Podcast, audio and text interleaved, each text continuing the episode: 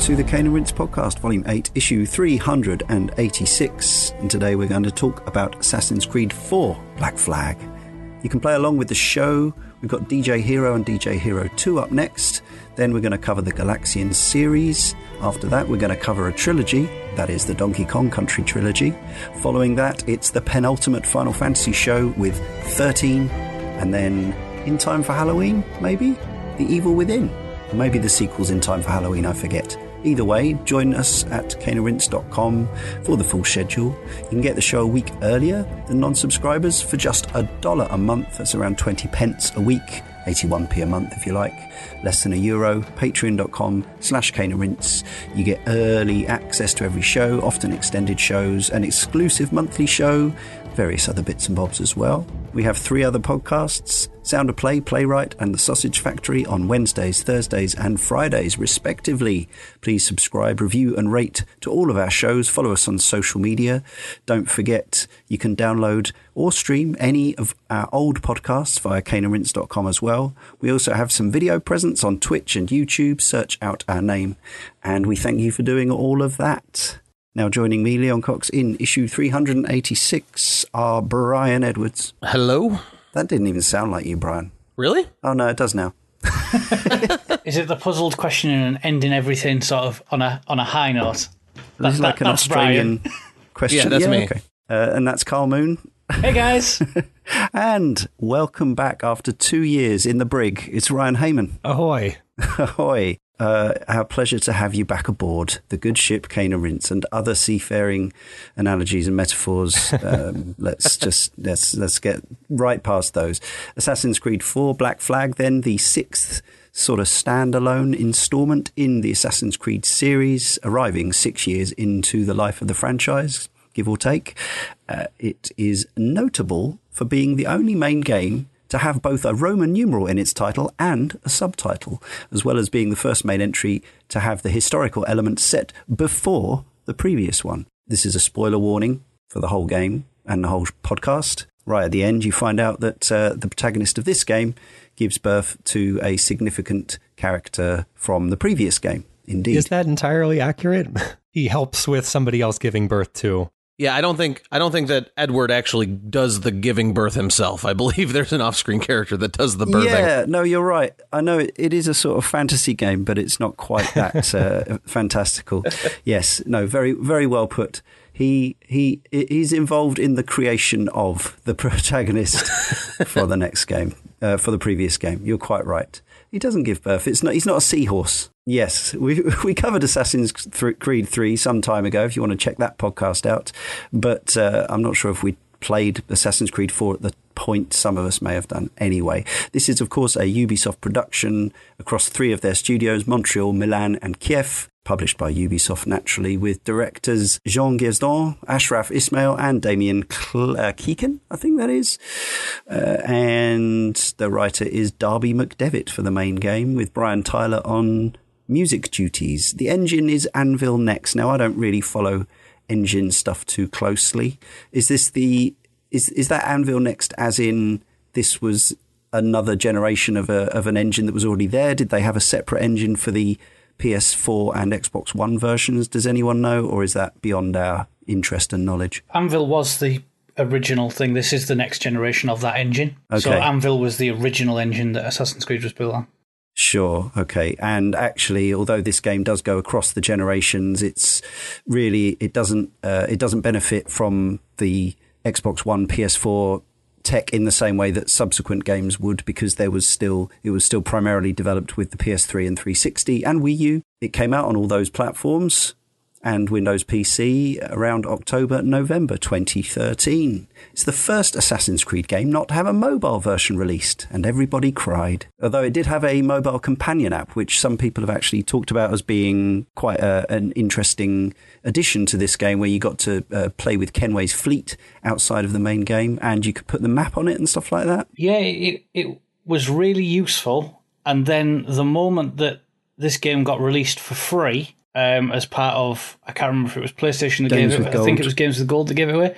And in the same month that that game got given away on Games with Gold, Ubisoft pulled the app from the App Store. Easy come, easy go. As with its predecessor, Assassin's Creed 3. This one also features an additional 60 minutes or thereabouts of downloadable gameplay for Sony's PS3 and PS4 consoles, featuring uh, Aveline, Aveline de Grand Pré. So I've not experienced that because I played this on Xbox One. I mean, it's an hour. She seems quite a cool character. I saw some of her in the sort of assets and things that you can collect in the Abstergo section of the game, but uh, but I don't. It wasn't enough given that I got the Xbox One game for free I wasn't going to buy it on PS4 just so I got that extra 60 minutes of gameplay. The Switch version is coming. Just as we were putting this show together, the uh, compilation, which also features Freedom Cry and Rogue, is coming out for Nintendo Switch in December 2019, which is that's one heck of a package, has to be said. Reviews wise, the game was consistent, uh, or reviewers were consistent, I suppose, across all the formats, all the generations, around 85% on average. So another healthy Assassin's Creed release.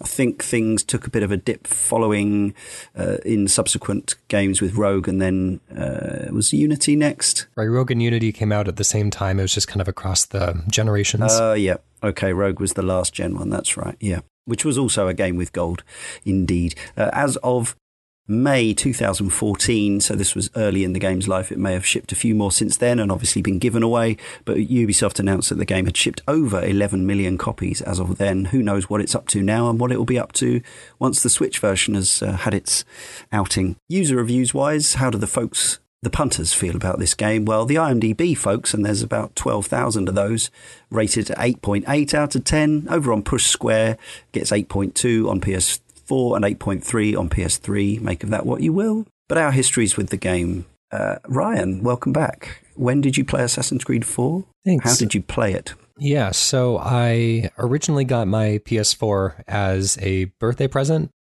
I feel like I have to apologize. My Very voice nice. is going to sound pretty bad today. Croaky Ryan. Because I'm still getting over some Paxpox. Is the term Paxpox. He doesn't always sound like, for, for those who aren't familiar with Ryan, he used to be on this podcast. He still presents uh, uh Sound of Play and Playwright, and normally he has the uh, the honey coated oak smoked voice of Radio Joy, but today sounds a bit groggish. But today uh, it's just more like regular oak. Yes. So, anyways, uh, yeah. So I got the PS4 as a birthday present a few months after it came out, and I just kind of wanted a big shiny game to play on it, and so I went out out and bought Assassin's Creed 4. At this point, I was pretty like down on the Assassin's Creed series, so I don't really know what inspired me to pick this one up, other than just like right. it looked like kind Pirates. of the biggest and shiniest thing out there. Um, yeah. I never hated Assassin's Creed, but like I think by this point, just the general kind of malaise with the series and its number of uh, yearly releases, and especially after kind of being um, burnt by Revelations, and then you know three kind of got like mixed reviews. Although I've enjoyed it a lot more going back to it afterwards. But anyways, um, so mm. I, hmm. I wasn't like a huge Assassin's Creed fan at this time. It felt like Assassin's Creed Burnout was kind of like in full full swing at this point. Um, but uh, yeah, so I, I, played it through on PS4, and then just recently, in pre- preparation for the show, I uh, downloaded and installed the um, PC version and uh, went through a significant portion of that again. I guess you can make the PC version look pretty nice. You can indeed. Mm. Brian, what did you play this on and whenish? Uh, I was uh, launch uh, day for this Assassin's Creed title. I've I felt very burned by Assassin's Creed three. Assassin's Creed 3, excuse me, uh, like a lot of people did. Right. It wasn't my favorite yeah. entry in the series, and and I wasn't nope. going to pull the trigger originally on, on, on launch day, but then I, I remember reading some preview coverage where um, it kind of addressed some of my more concerns with the with the pr- previous game, and it said you know basically you, you kind of got to the game a little sooner, you know, kind of opened you up a little quicker, and and I just read enough about it and, and saw some things, and plus pirates, so um, I decided to pick it up on on the first day, and yeah, I played through it on 360 and really enjoyed it, and I and since we put it down, I hadn't touched it until coming back to prepare for this podcast. I had it games with gold, so I played uh, the Xbox One. Uh, actually, I played on an Xbox One X. Um, which also makes it look pretty nice too. And uh, yeah, so I played through it again uh, this time around. I remember having like really fond memories of it and really enjoying it the first time through. And after revisiting it for, to prepare for the show, I think my opinions have soured a bit, but we'll talk about that as we get further on. Okay. Karl, limited collector's editions, toy pirate ships. What did you uh, splash out for when this came out? So, uh, I feel like you know me too well at this point, Leon. Um, this was an Xbox One launch day title for me. Um, Right. And it was the collector's edition with the nice Kenway on the rope hanging from the mast. Um, Okay. Very pretty looking collector's edition indeed. Um, unlike Brian, I was coming into Assassin's Creed 4 after playing Assassin's Creed 3, which is my favourite Assassin's Creed title. Um, so I was really excited coming into this. I felt like 3 had been a huge step in the right direction, and I wanted to see what they were going to be able to do with 4. It was obviously the next generation um, consoles as well. Um, so it was it was going to be nice to get it on that. I did get the Xbox One version with the uh, the slightly lower uh, resolution ratio than the than the PS4 Yeah, it does. Yeah. played it a little bit throughout um, sort of November, um, then went back to it for a good chunk in mid 2016, and then came to it again at the start of 2017 to sort of finish it all off. So it was a, it was a kind of a long project for me. Probably is why I've not really come round to a, where I stand on the game, which we'll obviously talk about a little bit later on. Um, but it's rare for me to go take so long to go through an Assassin's Creed title. But it, yeah, it was a, it was a long project game for me. Yeah, listeners going all the way back may or may not remember that I, I've only played two prior Assassin's Creed games properly, in fact, possibly at all. I played Assassin's Creed 2 soon after it came out, completed that. I played Assassin's Creed 3 for this podcast whenever we did that a few years ago. And then I've left another big gap before playing this one, which I received yeah, on Xbox One Games with Gold at some point in living memory. It's been sitting there in the library thinking, I'll play that when it comes to the show. So I've played it over the last few weeks. I've also played Freedom Cry, which is not an official part of this show, but we'll just touch on it because it's very unlikely to get its own podcast. It's a, a bit of DLC and standalone. Uh, and yeah, I suppose I probably underestimated how long it was going to take me to finish it. I think I played 40 to 45 hours without 100%ing everything. Uh, probably could easily do another 15 hours if I wanted to mop everything up. And Freedom Cry was probably about six hours. And again, probably could add another four hours onto that to 100% it. So, yes, uh, a, a sizable time investment. Although, compared to what some of the crew have been putting into Odyssey in the last few months, uh, it's still quite quite piffling. Um, that game seems to be sort of 150 hours minimum, but uh, uh, this uh, this still feels quite chunky to me, especially as part of a a podcast series with a deadline. Uh, we're also, as always, of course, going to hear from correspondence from the Cane and Rinse community, caneandrinse.com slash forum. First up, we've got Kintaris, who says Black Flag remains one of my favourite entries in a series I unashamedly adore. Few games nail the pirate vibe particularly accurately, but Black Flag presents a morally dubious and violent world that seems much more realistic than most pirate fiction, despite having one of the daftest Abstergo storylines in the entire series running alongside it. Edward may well be my favourite AC protagonist. He's the closest to a true anti-hero I've seen in video games, a genuinely flawed and unlikable character who, despite having moments of redemption, ultimately can't save himself from misery or indeed death. In the extended universe, we learn that Edward is the only Assassin's Creed protagonist to be unglamorously murdered and his son converted to enemy ideologies. The depictions of classic pirates are perhaps the closest the series has come to highlight the subtlety of the literal Assassin's Creed. It's not about a life free from rules, but a life in which we take responsibility for our actions. No matter how noble their philosophies, none of the pirates of Nassau truly grasp this, and their demise is both sad and satisfying to watch unfold. Gameplay wise, there are certainly problems. As usual, the map is too large and filled with pointless collectibles, and the combat is average at best. But ship to ship battles and riding through storms feels spectacular, while clambering fluidly over ancient ruins never gets old for me. And Simon Sloth has a bit of a story to tell. Simon says, My journey with Black Flag starts and ends as all good adventures do, with a Q. It was the night of November 28th, 2013, a bitterly cold evening, when I decided foolishly to join the back of the queue at the PlayStation Lounge in Covent Garden, London, and wait for the midnight launch of the hallowed PS4. I was excited not only to be able to buy my sparkly new console at the moment of its launch, but also snap up the next Assassin's Creed as a huge fan of the series. We were promised entertainment and sustenance throughout the evening, which ended up being, hip at the time, Tinie Tempah performing just out of sight around the corner, and the dregs of the pizza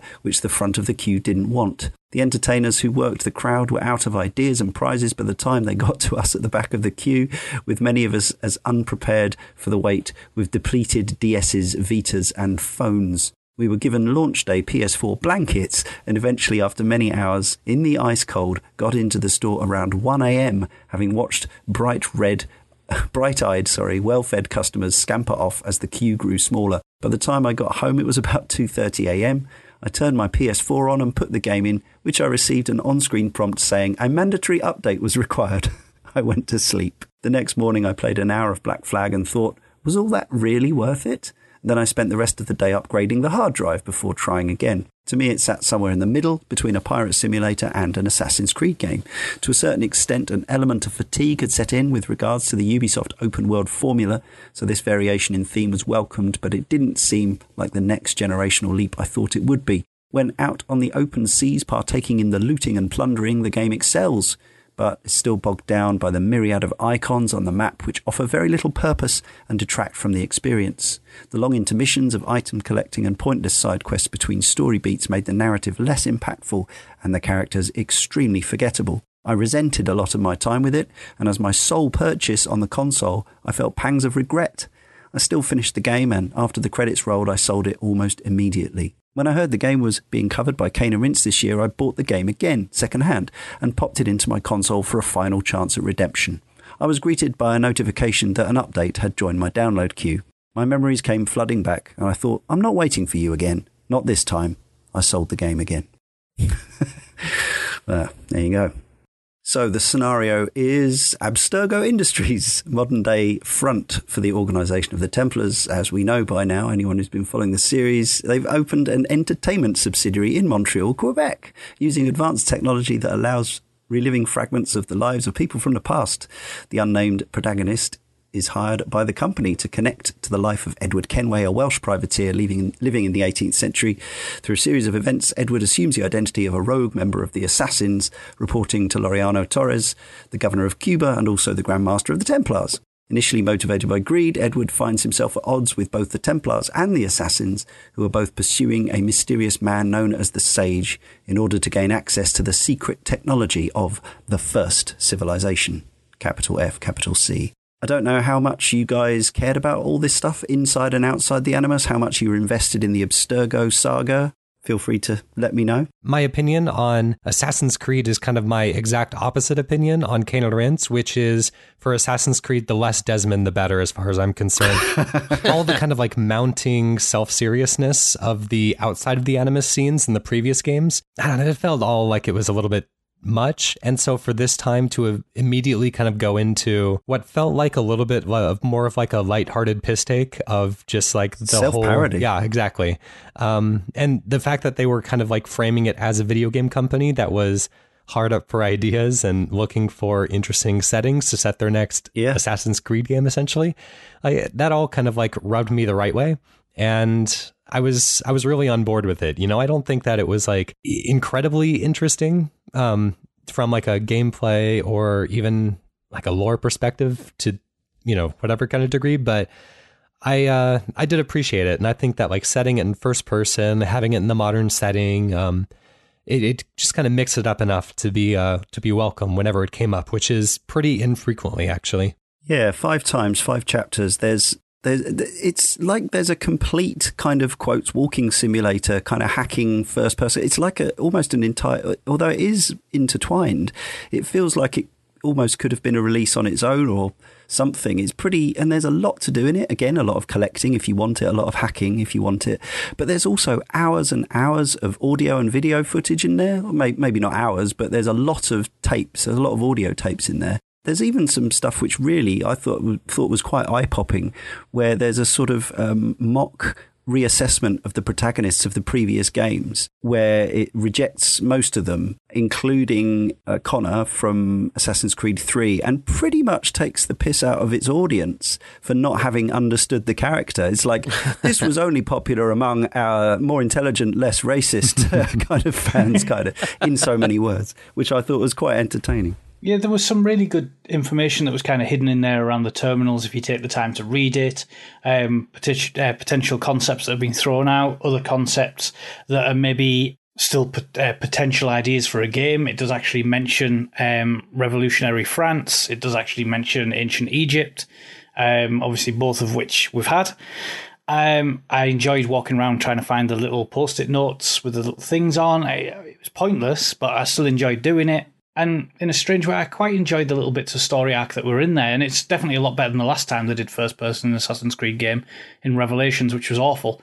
I think it was kind of that self deprecating humour is maybe not something that we potentially look at with the Assassin's Creed games.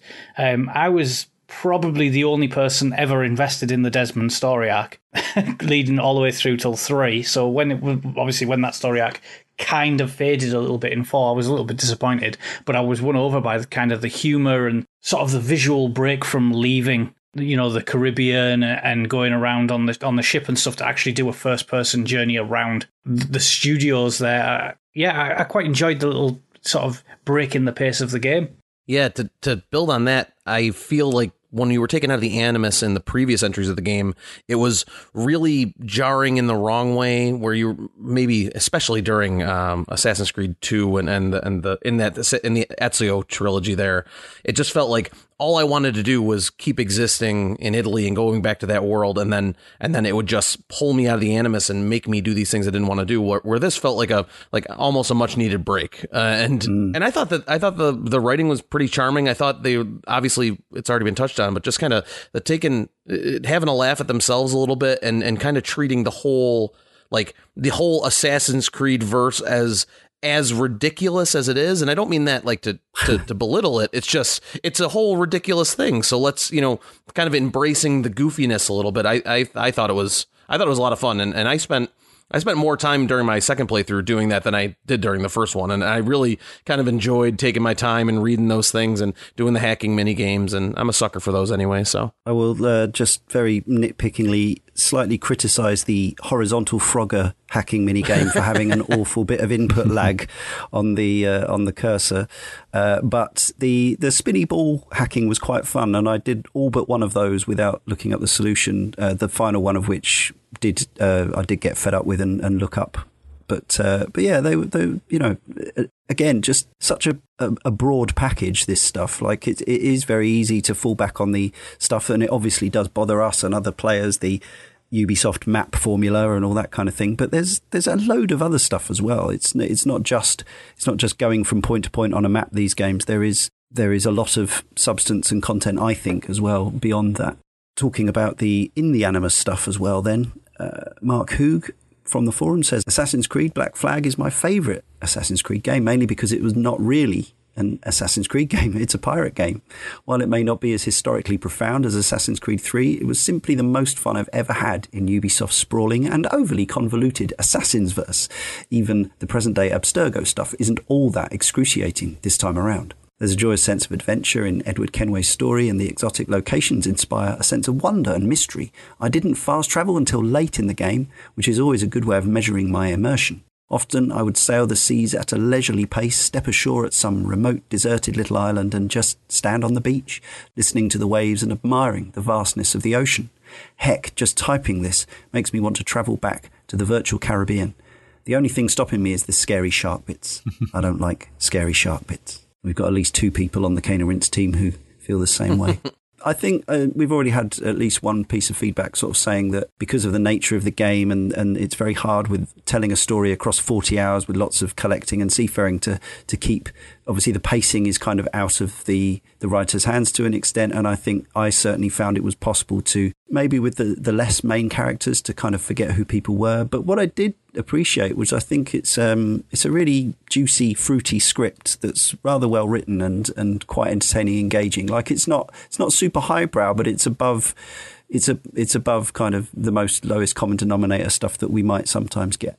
I will say that uh, um, Edward, I think, is one of the Assassin's Creed protagonists that I really had the most fun with. Yeah. It's kind of odd because he's the type of character that I tend to not enjoy that much in video games because I feel like there's this this archetype of yeah, exactly. This kind of like this kind of roguish Han Solo type, which is great. Like I love Han Solo, but it's just like sure. every video game character for the longest time and even still kind of now are just that same character over and over again. And I feel like mm. what makes Edward fun is that the kind of like roguish assholeness really set him apart from the previous games where everything was trying to convince you that you were like a part of a bigger story, that you were like a part of some predestined magical, you know, this this feeling of like being the world's savior. Like Edward was never really about that. Like he got swept No. up in like world saving stuff, but like he was he always kind the of felt end. like he was out there just for himself and like his goals Totally. were very Yeah. like graspable and attainable. He just wanted money and settle Yeah. down with his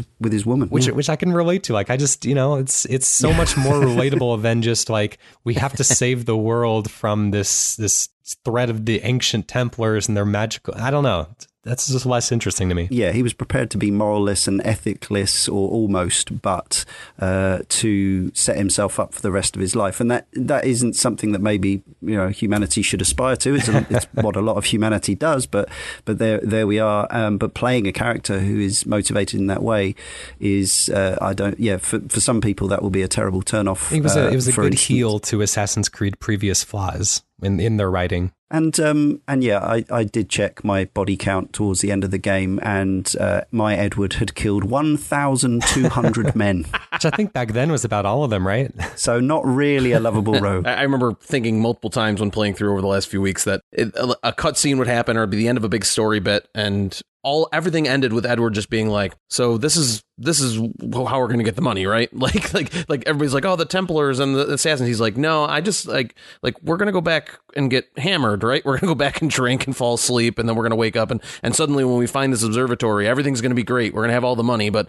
having no real clear goal, like he was." An asshole, uh, but and I and not a lovable one either. Like I, I didn't particularly like him, Not but really. I, I, I yeah, Charismatic. I I didn't find him that charismatic, but I but I also I enjoyed playing as him because it made me feel a little bit less I don't know if guilty is the right word, but like like I felt like going around and and yeah, responsible. That's a good way to put it. I felt a little less like a complete jerk for going around and just, you know, hey, there's that trading ship. I'm just going to go over and kill everybody on board and use it to repair my own ship, you know? Like it seemed Yeah. like that's something that Edward Kenway would do. So yeah, Also, I feel like there's a very subtle thing in in the way that his character is presented. In that um, you can get to see him get to like the other characters, which usually in video Yeah. games, like a lot of the writing is kind of like this character is on my side. That means they're a friend, or they're against me, meaning they're a threat. Which is a very kind of like caveman way to look at things.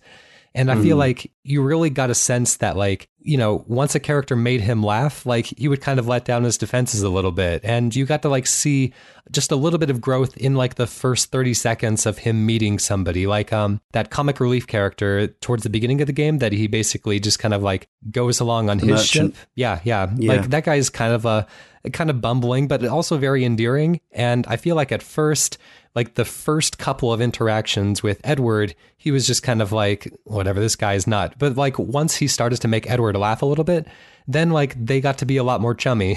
yeah. And similarly, with uh, he had a, a, a, an in and out of, of friendship arc with various of the other uh, pirates he met along the way. Vance, the the Ralph Ineson or Einson character, with the unmistakable voice, of course, Charles Vane.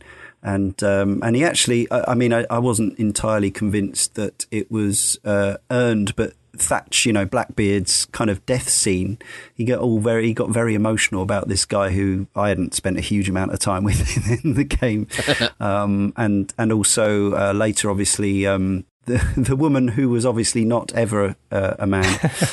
I'm, I'm blanking on the names here, but um, uh, Kidd, Captain Kidd, uh, who was who was blatantly Mary Ray, Mary Read. That was yeah. a funny scene. It's like they play it like a big dramatic reveal, and it's like, Uh, were we not supposed to know that she was a woman the whole time? Yeah, I wasn't sure. Maybe I mean, I, I suppose we we could give them a certain amount of slack for, or give Edward a certain amount of slack for context. Like the assumption was no woman would would be this person or do these things, kind of thing. But actually, you know, the fact that she, for, from our point of view as a player, the fact that she had a woman's voice and a woman's face was a bit of a giveaway. but uh, yeah, and uh, you know, it was it was entertaining anyway. But um, yeah, there was some. As I say, I think the the problem with with these stories is, and again, it's you know, it's the old sort of marrying up the. The the narrative with the gameplay is that it's hard to keep the emphasis on unless you do the, the missions just one after the other, bang, bang, bang, and don't do any of the side stuff. The momentum and the, and your engagement with it can be, can quite easily take a backseat to oh, there's an island, I'll collect a chest. Oh, there's an animal, I'll take its skin, and so on and so on. I do think that that harms the character because there's clearly something there that characters are drawn to Kenway. You know, Kenway is that character that people are fascinated by, they're drawn to, and they can kind of earn his loyalty and stick with them. And he is a rogue. I don't necessarily know he's the charming rogue that the intention for the game was there. I didn't necessarily feel that. I didn't particularly like him as a character. Yeah, me too. Um, I feel that there wasn't enough vulnerability from him as a character, which is one of the reasons why I was drawn to Connor from Assassin's Creed 3, because I felt that, that was probably the first time they'd really gone down that route. And as a result, just, the, the story arc that revolved around him wasn't one that I really enjoyed. I could I could see what they were trying to do with the character. I just feel like they they kind of really missed with it. You know, other than the novelty of him actually being you know of of a Welsh origin, then there was very little there for me that you know I kind of appreciated being you know UK for a change. As you mentioned, uh, Edward's voice actor Matt Ryan chose to voice him originally with a Mancunian accent. However, after the game developers heard the actor's natural Welsh accent, they asked if he could voice Edward using his native Welsh. As a result, Edward's backstory was rewritten to have him born in Wales, in Swansea specifically, to a farming family. Uh, despite this being uh, an Assassin's Creed entry, the main character in, of the game is not an assassin and does not become one until nearing the end of the game. There was also much false propaganda surrounding Edward Kenway, saying that he was a pirate who was trained by the assassins or that he was both at the same time. In truth, he never trained with, trains with the assassins and lived solely as a pirate before officially joining the Brotherhood. Unlike most Ubisoft and Assassin's Creed protagonists, Edward is n- uh, uniquely not motivated by revenge or the memory of a deceased relative. Throughout most of the game, gaining great fortune, fame, and glory is Edward's motivation, according to IMDb trivia. Uh, Leddy129 from the forum says, playing this game about two years ago, I found Edward to be instantly likable, despite or possibly because of his shaky moral compass. 1,200 murders, and often selfish decision making. His misadventures are often wildly entertaining, and while a few missions had me questioning whether I'd completed them as the game intended or simply cheesed my way through a haphazard alternative, they were broadly speaking well designed, providing a decent challenge. However, as the world continued to open up and the game progressively threw more distractions between me and my next mission marker, I couldn't help but feel the pacing of the narrative slowed to an absolute crawl. I take some responsibility for this, as I tend to be something of a completionist, but when the game expects you to remember specific characters' faces, already a tougher ask in games compared to film, or minute plot details, far too much of the moment to moment story was lost on me. That was until about a month ago when I watched through a YouTube video of all the cutscenes and story crucial gameplay moments run together. What I found in that three hours was an expertly paced narrative that told a tight and often surprisingly relatable story, one that had me frequently chuckling at the absurd moments and cheering Edward on as he slowly found redemption. This puts Black Flag in a weird position. As a game, I loved the moment to moment gameplay. The naval, in particular, is a blast on its own terms. I also love the narrative and the colourful cast of characters that make up this world. However, put together a strange dissonance is created that cheapens the overall experience in favor of more map markers. Okay, uh, visuals then. So this is a, uh, a game at the end of the previous gen, the start of this gen. I've played only the Xbox One version, which, uh, and I've also I played a, uh, played Freedom Cry on the PS4. So the the sort of the difference in resolution there is somewhat apparent on a large screen. The the Xbox One game looks quite a lot grainier, and there's a few sort of effects missing and stuff. However, given it is also a last gen game, and it's an early this gen game, I thought for the most part and certainly in places, especially when traveling the sea and at certain times of day, it was gorgeous, like really gorgeous. Um, I mean, probably pales in comparison. We've got uh, people, particularly um, um among the Cane and Rinse team, who I know who have been absolutely raving about the current engine that they're using on games like uh, Origins and Odyssey in, in in particular. But here we've got a game that's now six years old and also ran in, albeit in lower resolution and frame rate on previous gen systems. And there were points where I was, I thought it was genuinely stunning. No, no HDR, no, no 4K, but just uh, some really stunning use of sea. Um, and for every, also some really, yeah, some quite high res textures on, on land and ground and things like that. Some pretty cool weather effects. There are certainly some things that give it away on a technical level, like the fact that certain areas are kind of instanced. So there's a lot of sort of warping and fast traveling between outside of an island and inside of an island in certain areas. Uh, it's not a contiguous true free roaming open world like the modern games. But overall, yeah, I, I spent, I was very happy just like, like our correspondent said, just sometimes just standing and looking at it. Yeah, I think one of the things that they do is they sell a genuine authenticity um, about the the islands that you go around. So whilst there are minor differences, they all feel like they belong in the same region of the world. So when you're actually navigating them, you never feel like something's so out of place that it breaks you out of that world. And when a world sort of um, encaptures you like that, naturally looks better because there's nothing sort of distracting you from it. I think uh, those rocky sections sticking out of the water sometimes, especially in the southeastern, southwestern part of the map, you kind of have to navigate through these channels. And I remember looking through, looking at those the last couple weeks. On top of those rocky outcrops, where where Edward's never going to walk, you can't climb up there. It's not meant for you to play on.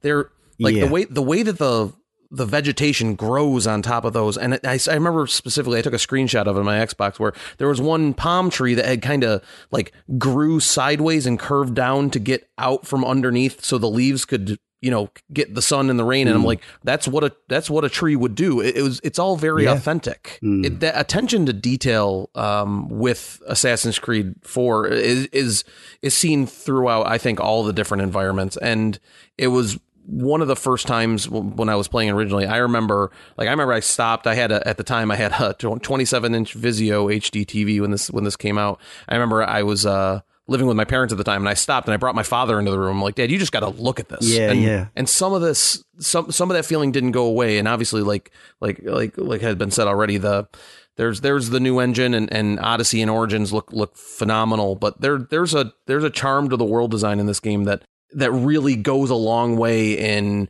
making you feel like you're there and and and the the art the assets the the design I think is is still impressive. I think there's a lot of terrific touches. Um, the colors are really wonderful. Um, as you get yeah. out into nature, the greens are super vibrant, and uh, you get the um, the rainbows right in front of the waterfalls.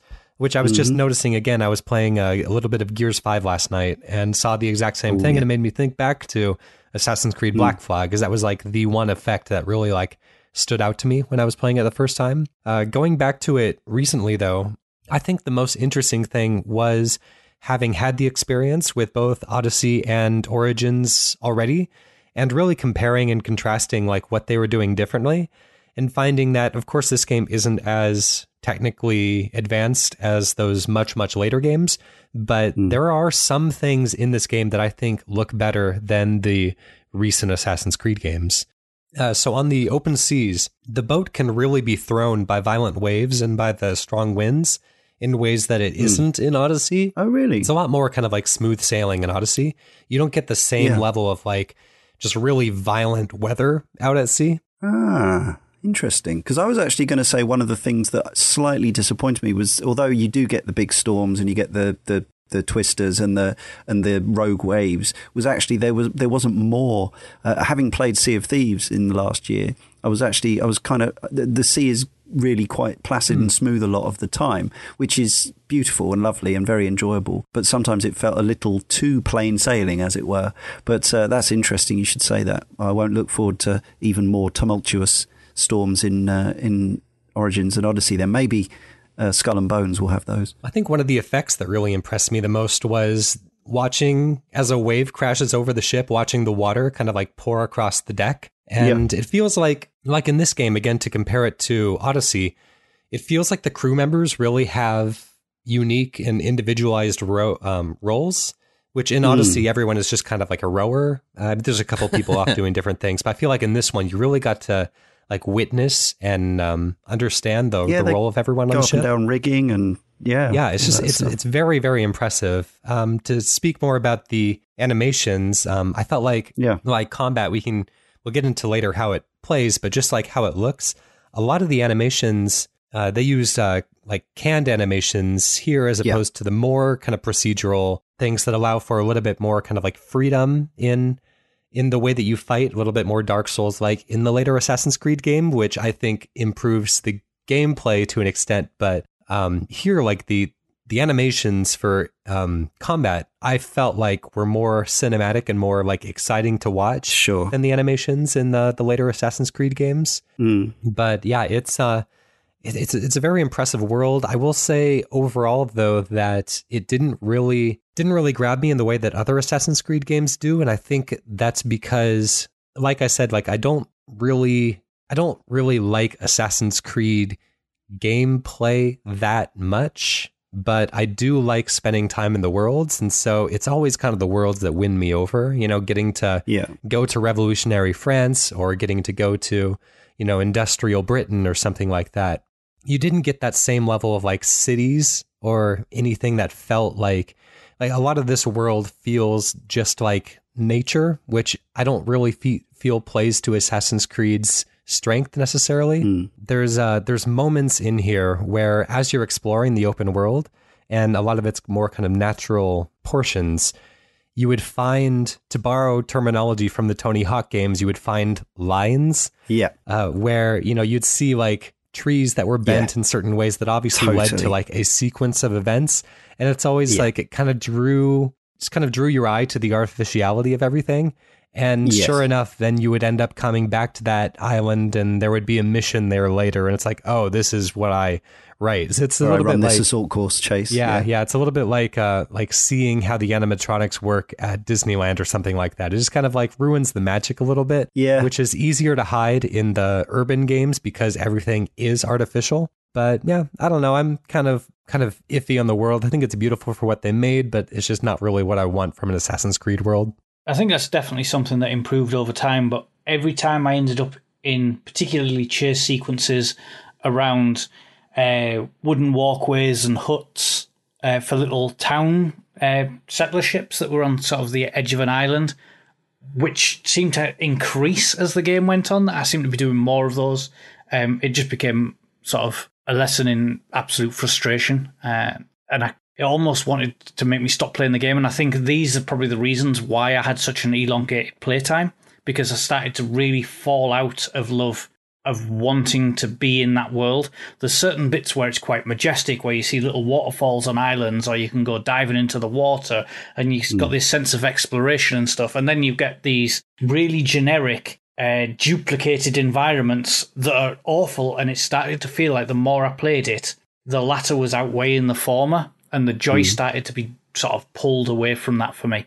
Um, and I really stopped enjoying the exploration because you would either accidentally jump off into the water or you'd end up falling down or you'd go the wrong way. Um, you'd run into a building wall, but like and be and be stopped. And a lot a lot of these did revolve around chases, which meant that you'd have to restart the mission. And particularly if you're going for the hundred percent completion or the complete all synchronization, it was so frustrating.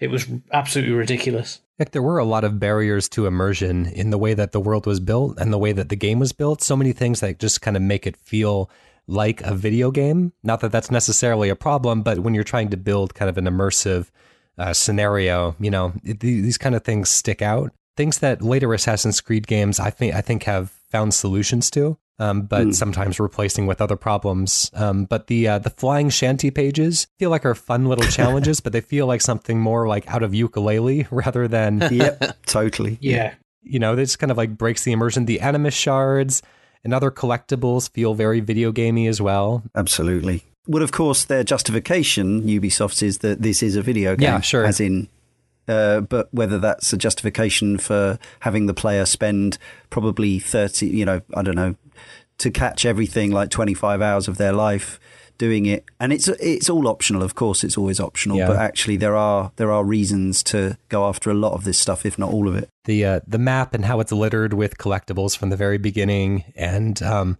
at the end of missions, you would get that rate this mission prompt, which just yeah it's the most like immersion breaking possible thing you can do. But I don't know. Yeah, I don't. please take our please take our survey. yeah, exactly. yeah but again it sort of makes sense within the overarching story of the That's true. Stuff doesn't it so I don't know yeah uh, on the subject of the graphics Brendan California says, No Assassin's Creed game since has sucked me into its world the way this game did. Perhaps I've become more jaded towards Ubisoft games, but AC4 felt like a sublime virtual vacation. The game world felt alive and vibrant. I'll never forget that moment first playing the game, clambering up the greenery to the highest peak and swan diving to the pristine Caribbean water below. However, MaxStats makes an interesting point with a bit of inside knowledge, says a bit of a downgrade in terms of animation. It wasn't a huge step backwards, but I tend to be very picky when it comes to that. Majority of my issues come to how dual sword combat was animated. Some moves are weirdly sped up and Edward looks at times like he's chopping cabbage as compared to how Connor moved. I assume it's partly because at this time very talented Jonathan Cooper left Ubisoft to do animations for Naughty Dog. Uh, all of the subtitles in the game are written with every noun capitalized. This is because this is how English used to be written during the 17th and 18th century. Not a mistake there. That's according to IMDb trivia. So, yes, next time you're correcting somebody's uh, modern use of English, remember that if you're not using every noun with a capital, you're not using proper old fashioned English either. Wolfendorf says this game was vast. I had just moved overseas from my first ever full time job to teach English, and I was finally getting settled in. This was about a year after graduating college, university, with no job lined up. For that year, I found myself in a directionless transition phase. What was I going to do with my time? What was I going to do with my life? So I played Black Flag when it first came out on my brand new gaming laptop. I'd Frankenstein together PCs in the past from discarded friends and family's computers, but this was the first time I'd ever indulged and bought a new one. Immediately, I cranked the graphics all the way up to ultra and then lowered them to medium in resignation. Still, Black Flag had the most convincing waters I'd ever seen. Thinking back, this game helped me realize something about that confusing, overwhelming time in my life. There was a moment I was sailing in that sparkling blue green sea under that wide open sky with my crew and nothing but the ambient noise of waves, birds, and creaking wood. That's when one of the rowers started singing out from the quiet, his voice fumbling its way into key. I dreamed a dream the other night, and he was joined by the rest en masse. Lowlands, lowlands, away me, John. The singing felt natural. The game's details and its trust in the player to find their own way pulled me into the world. At the same time, in the real world, I remember it was sunny with a perfect matching breeze coming through the window. I was there in the Caribbean and I could go wherever I wanted and do whatever I wanted to do. When I think back to Black Flag, I think back to my time in my life when my mindset changed. When confronted by the vastness, either of the sea or of my adult life, I stopped considering myself lost and began to embrace the wonderful freedom. Well, that's nice. And it brings us nicely on to sound design.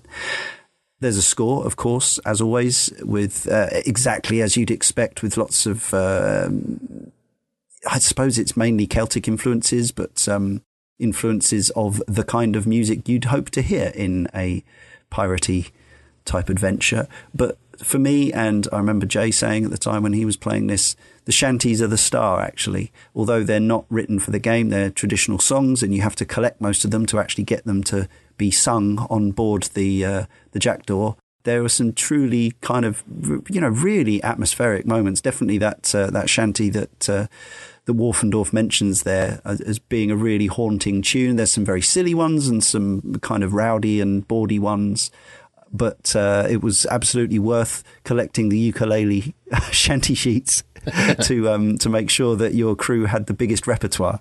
I think these uh, these fit in really well here they've kind of become something that's that is in all future Assassin's Creed games, or at least the ones that have um, significant boat sections, which I You're feel right. like they fit better here than they do in the later games, and it feels like a mm. little bit of a carryover afterthought. Um, like as I'm playing Odyssey, the amount of time that I spend in the ships is like it tends to be so like point to point. Like there's not the same kind of just joy of exploration and sailing as there is in this game, which has such a broad focus that like you really need something to you know to kind of spice up that um that time on the ship. And so you know I I feel like they work really well here, um, but their effectiveness kind of wanes a little bit as the series goes on and becomes less ship focused. How about the the score, the actual, uh, you know, the classical, the proper OST for the game? Yeah, I I think the soundtrack to this game is incredible. Mm-hmm. I rarely listen back to kind of big orchestral theme scores. You know, like if, if I'm listening Yeah. to video game soundtracks, I don't normally revisit a lot of things like that um, because they kind of tend to run together. It's almost like the superhero-y m- movie music. You know, it, it's it's going to hit the Yes. same kind of beats and notes and um, everything else. Yeah. But I, I this just has th- this has charm and personality, and I think it's probably just because I prefer kind of uh, you know, if- if I were to think of a, a movie score that I really like from the last twenty years, it would probably be.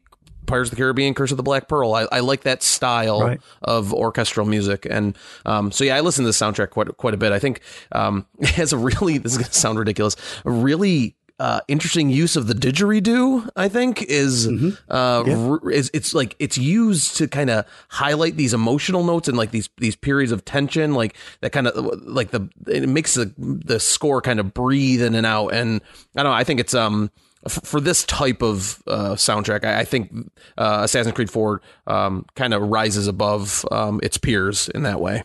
Of course, listeners, if you just go and listen to a Black Flag album, you'll have a very different experience. But uh, uh, enjoy some Henry Rollins. Why not?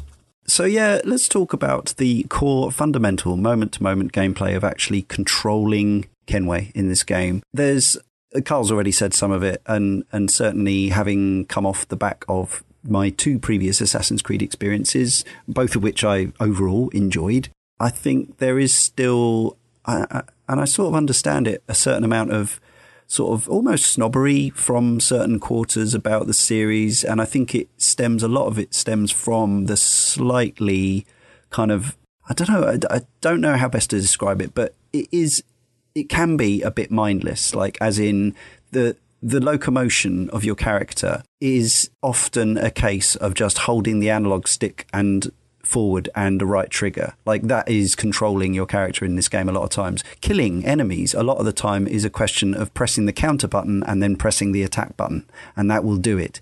Like it's super simple. It's not elaborate. It's not in- intricate. It's not like classic video game, Japanese kind of video game design, like something from, it's certainly nothing like, you know, a Devil May Cry or a From Software game or something like that. It's it's kind of, it's imprecise and it's all about the cinematics.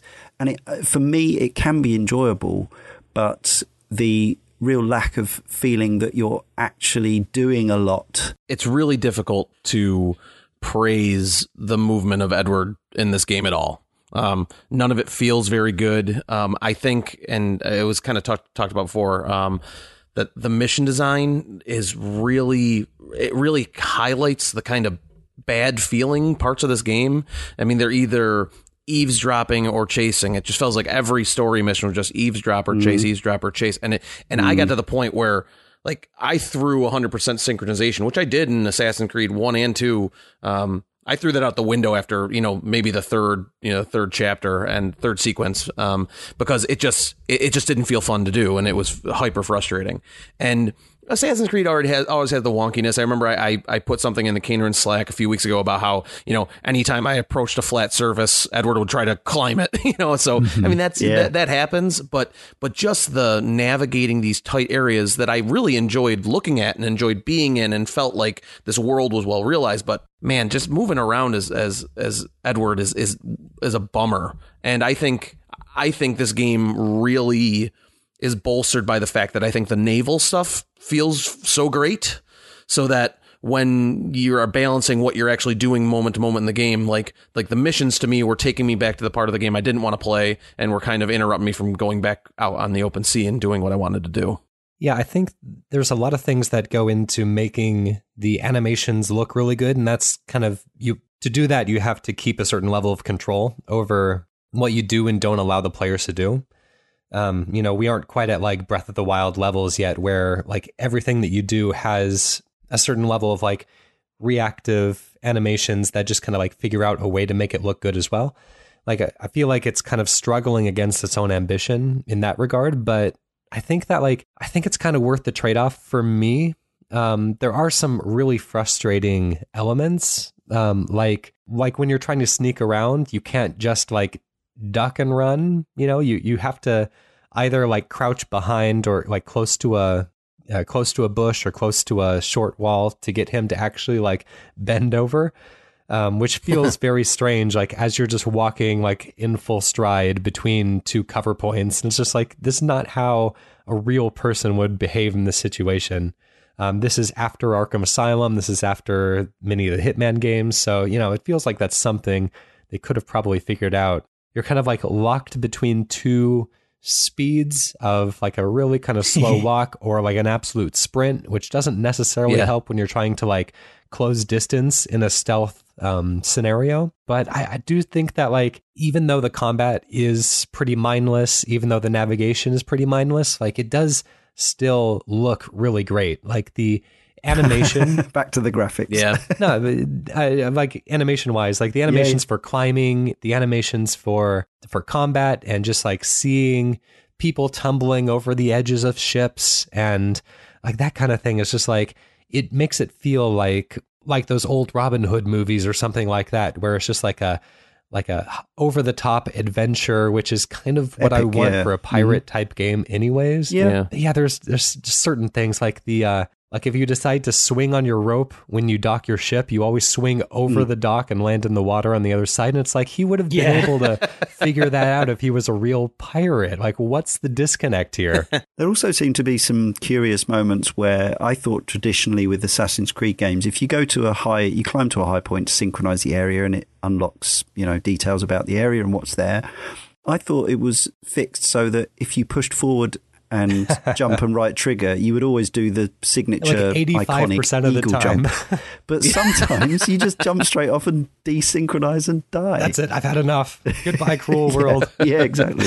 I think it's also important to remember that when it comes to the actual movement of Kenway throughout this game, it's light years ahead of where the franchise was two iterations ago. Again, Right. Um, you know, the Ezio trilogy. Um, I'd have to go back. Really it's been a long time. Yeah. And one of the keys and one of the benefits that I've had going through Assassin's Creed is going through them in order because going back, you kind of really see how far it's come in terms of its movement. But they were still obviously wed to certain conventions that you know that were baked in. They couldn't Yes. just they, they they weren't able to just scrap it and start again at this stage. No, and I, I, it's no coincidence when you see what they were trying with Unity in terms of the freeform climbing up and climbing down to try and mitigate some of those problems um, that you do have, and you you see regularly. I think is the problem is you consistently bump into the same issues in this game. You know, you're okay when you're running across trees, but you can't always reach the branch that you want to reach. Um, any flat surface, as Brian's mentioned, for, you'll go vertical. Um, the game wants you to hold right trigger everywhere to run, but then that'll also just propel you into climbing. Same Um, old problem, yeah. Yeah, and yeah, and and it's kind of as you've mentioned, this is the sixth iteration, and it's the sixth time we're seeing these same stupid issues. Yes. Yeah. Um, and it, it felt like there's only so long you can keep taking it. You know, thank goodness the franchise has moved wholly in a different direction. Oh, Away absolutely, from the, the, sort of the movement and animation that we had in Black Flag. Took another few though, right after this one. It did, yeah. U- Unity was a, a, a sort of a, a- a step in the right direction, but it kind of took until Origins until they went. Actually, we're going to just rework the whole sort of thing. yeah. Syndicate took a took a big good step in that direction too. Yes, And it all really comes back to Prince of Persia: Sands of Time, doesn't it? That's where this this style of movement was born. And when that came out in 2003, it was like, wow, this parkour stuff, this you know, Yeah. such an intelligent kind of um, streamlined, uh, elegant way of of having a character run around in a 3D space without it being a sort of constant risk of misjudging a jump and falling off. But but by this point, we were sort of thinking, actually, we'd like a bit of control back, please. Super User even says the combat continues to feel as unresponsive as Assassin's Creed 3, but to an even greater extreme, in fact. So your mileage may vary. It feels like every press of a button launches into a long animation, and you can get through almost any fight by mashing. You don't need to mash, though. I would say it's more satisfying to actually Batman it, Yeah. Arkham Asylum it, and actually try to learn to not button mash, and then you actually feel at least like, although it still feels like a QTE, it feels like a QTE that you're playing rather than uh, brute forcing your way through, I suppose. I would also recommend, and I only did this late in the game, turning off quite a few of the HUD elements to add to immersion in the game generally. The HUD is really quite um, and I guess I've been thinking about this since GTA 5 and Breath of the Wild. You can actually really damage your your game experience, I think, with too many HUD elements, especially if you're only ever looking at the map or whatever and, and the Yeah. icons to actually, you know, the, the, the there's a there's an option in the in the HUD menu which which is called Puppeteer, which is actually the the simply the four button uh, icon at the top right of the screen, which says what to press next, basically. Turn that off, and you actually feel like you have to play a bit more rather than just reacting to screen prompts. Even though fundamentally you're doing the same thing, you're at least doing it based on your own experience and intent rather than the game telling you this is what you have to do now to get through this combat scenario. Worth thinking about. Yeah, the the combat, I it definitely understand super users' complaints about it. I didn't mind it as much. I, I do like the kind of uh, you know wait and and and counter system. I think you know it was it was fun. Uh, I enjoyed playing that for whatever reason. Uh, the one thing I do have to say about the combat in this game is that it is. Like uh, no Assassin's Creed game is tame in its violence, but this is hyper violent. Like there is not. It is very violent, I, I remember. I, I guess I forgot until I replayed it. Like the first couple encounters, I was laughing out loud at the hyper violence of just like you know, Edward shoving his hidden blade and an entire scimitar through somebody's head. You know what I mean? Like like Face. completely through. Like he's shish kebabbing his forehead, and I and I remember laughing. My wife was like, "What are you laughing at?" I'm like, "This is just." This is just brutal. I mean, it's just absolutely brutal. And then you know, moving Yeah. on like it didn't happen or like it was no big deal. Like it, it, it those animations, like somebody took some real care to make some hyper violent animations. And if if it's not your thing, I could I could kind of I could see it being a little jarring at first, like you know, kind of. But then, like most of these things, like you said with your body count, Leon, by the end of it, you know, I was ho humming my way through, you know, face stabbing, and and that was just kind of the end of it. That man had a wife, but they're all colonials, you know. uh, it's only Brits and Spanish and Another one of the interesting things is like having played um, Origins and Odyssey, you know, before going back to this one, like I was really actually pretty happy to be back to the old Assassin's Creed um, combat structure. Like I think that the Okay. actual sword play isn't super engaging. They could probably do a little bit more to make it a little bit more kind of Batman like to give me a little bit more like hmm. feeling of agency. But yeah, a bit more responsive. but I do like that I can actually sneak up on somebody, stab them, and like be reasonably sure that they'll be dead afterwards. Like Yeah, instead of right. the more recent kind of like level based system where it's just like you do less damage to people that are higher levels and yeah, All right. I don't know. So you can stab people in the throat with a with a with a wrist blade, and then they go, "Ow!" yeah, I'm they'll gonna be get like really that." cross with you, but Yeah. yeah. But um, Okay. one little combat thing Yeah. that bugs me a bit was that um, combat controls differed slightly from hand to hand and weapon combat. So for Yes, yeah, with weapons, you have to hold B, but when you're hand to hand, you press B like in Arkham Asylum. And so I don't know why they're like opposites from one another like that, but uh, just little things like that. But yeah, just throughout the the game, like the whole control system, like there were I think specific choices that were made, things that were included in the game that drew attention to some of their weaknesses, which we Mm. might have glossed over otherwise. I feel like the animus shards were often placed in such a place where you just kind of like launch just to the left of it or just to the right of it, and it's like, why can't I just jump there? Like he knows where I want to get to. The, the um you got to walk the entire circumference of the island to get back to the place where you need Yeah, to jump yeah. off again. Stuff This like is that. very strange. I don't know why you would be drawing attention to things that you know the game doesn't do that well. Mm. It's worth saying, I think, also um, a lot of the sort of upgrades and, and skill based stuff in this, like the, it's just before the real proliferation of kind of um, ev- the, the point at which every game had an RPG style sort of growth tree, basically. But in here, you've got kind of a distinct sections for upgrading, crafting weapons and pouches and things like that. So there's there's RPG-ish elements, but I think it it's very easy to miss a lot of the stuff in this game. Like it doesn't pre- impress upon you, and I don't think you need to do anything. I think you could kind of do the soul level one equivalent of an Assassin's Creed game. Maybe you need to upgrade the hull on your ship, but everything else I think you could probably get away with. But actually improving your swords and getting better swords actually makes the feel of the combat quite different. The early swords that you get are very, very slow and you can get like they've got five levels of speed and damage. Uh, so if you get much faster swords, you get a much crisper feeling combat experience, I think. This game has hunting and whaling and sharking. There was some hunting in three, as I recall.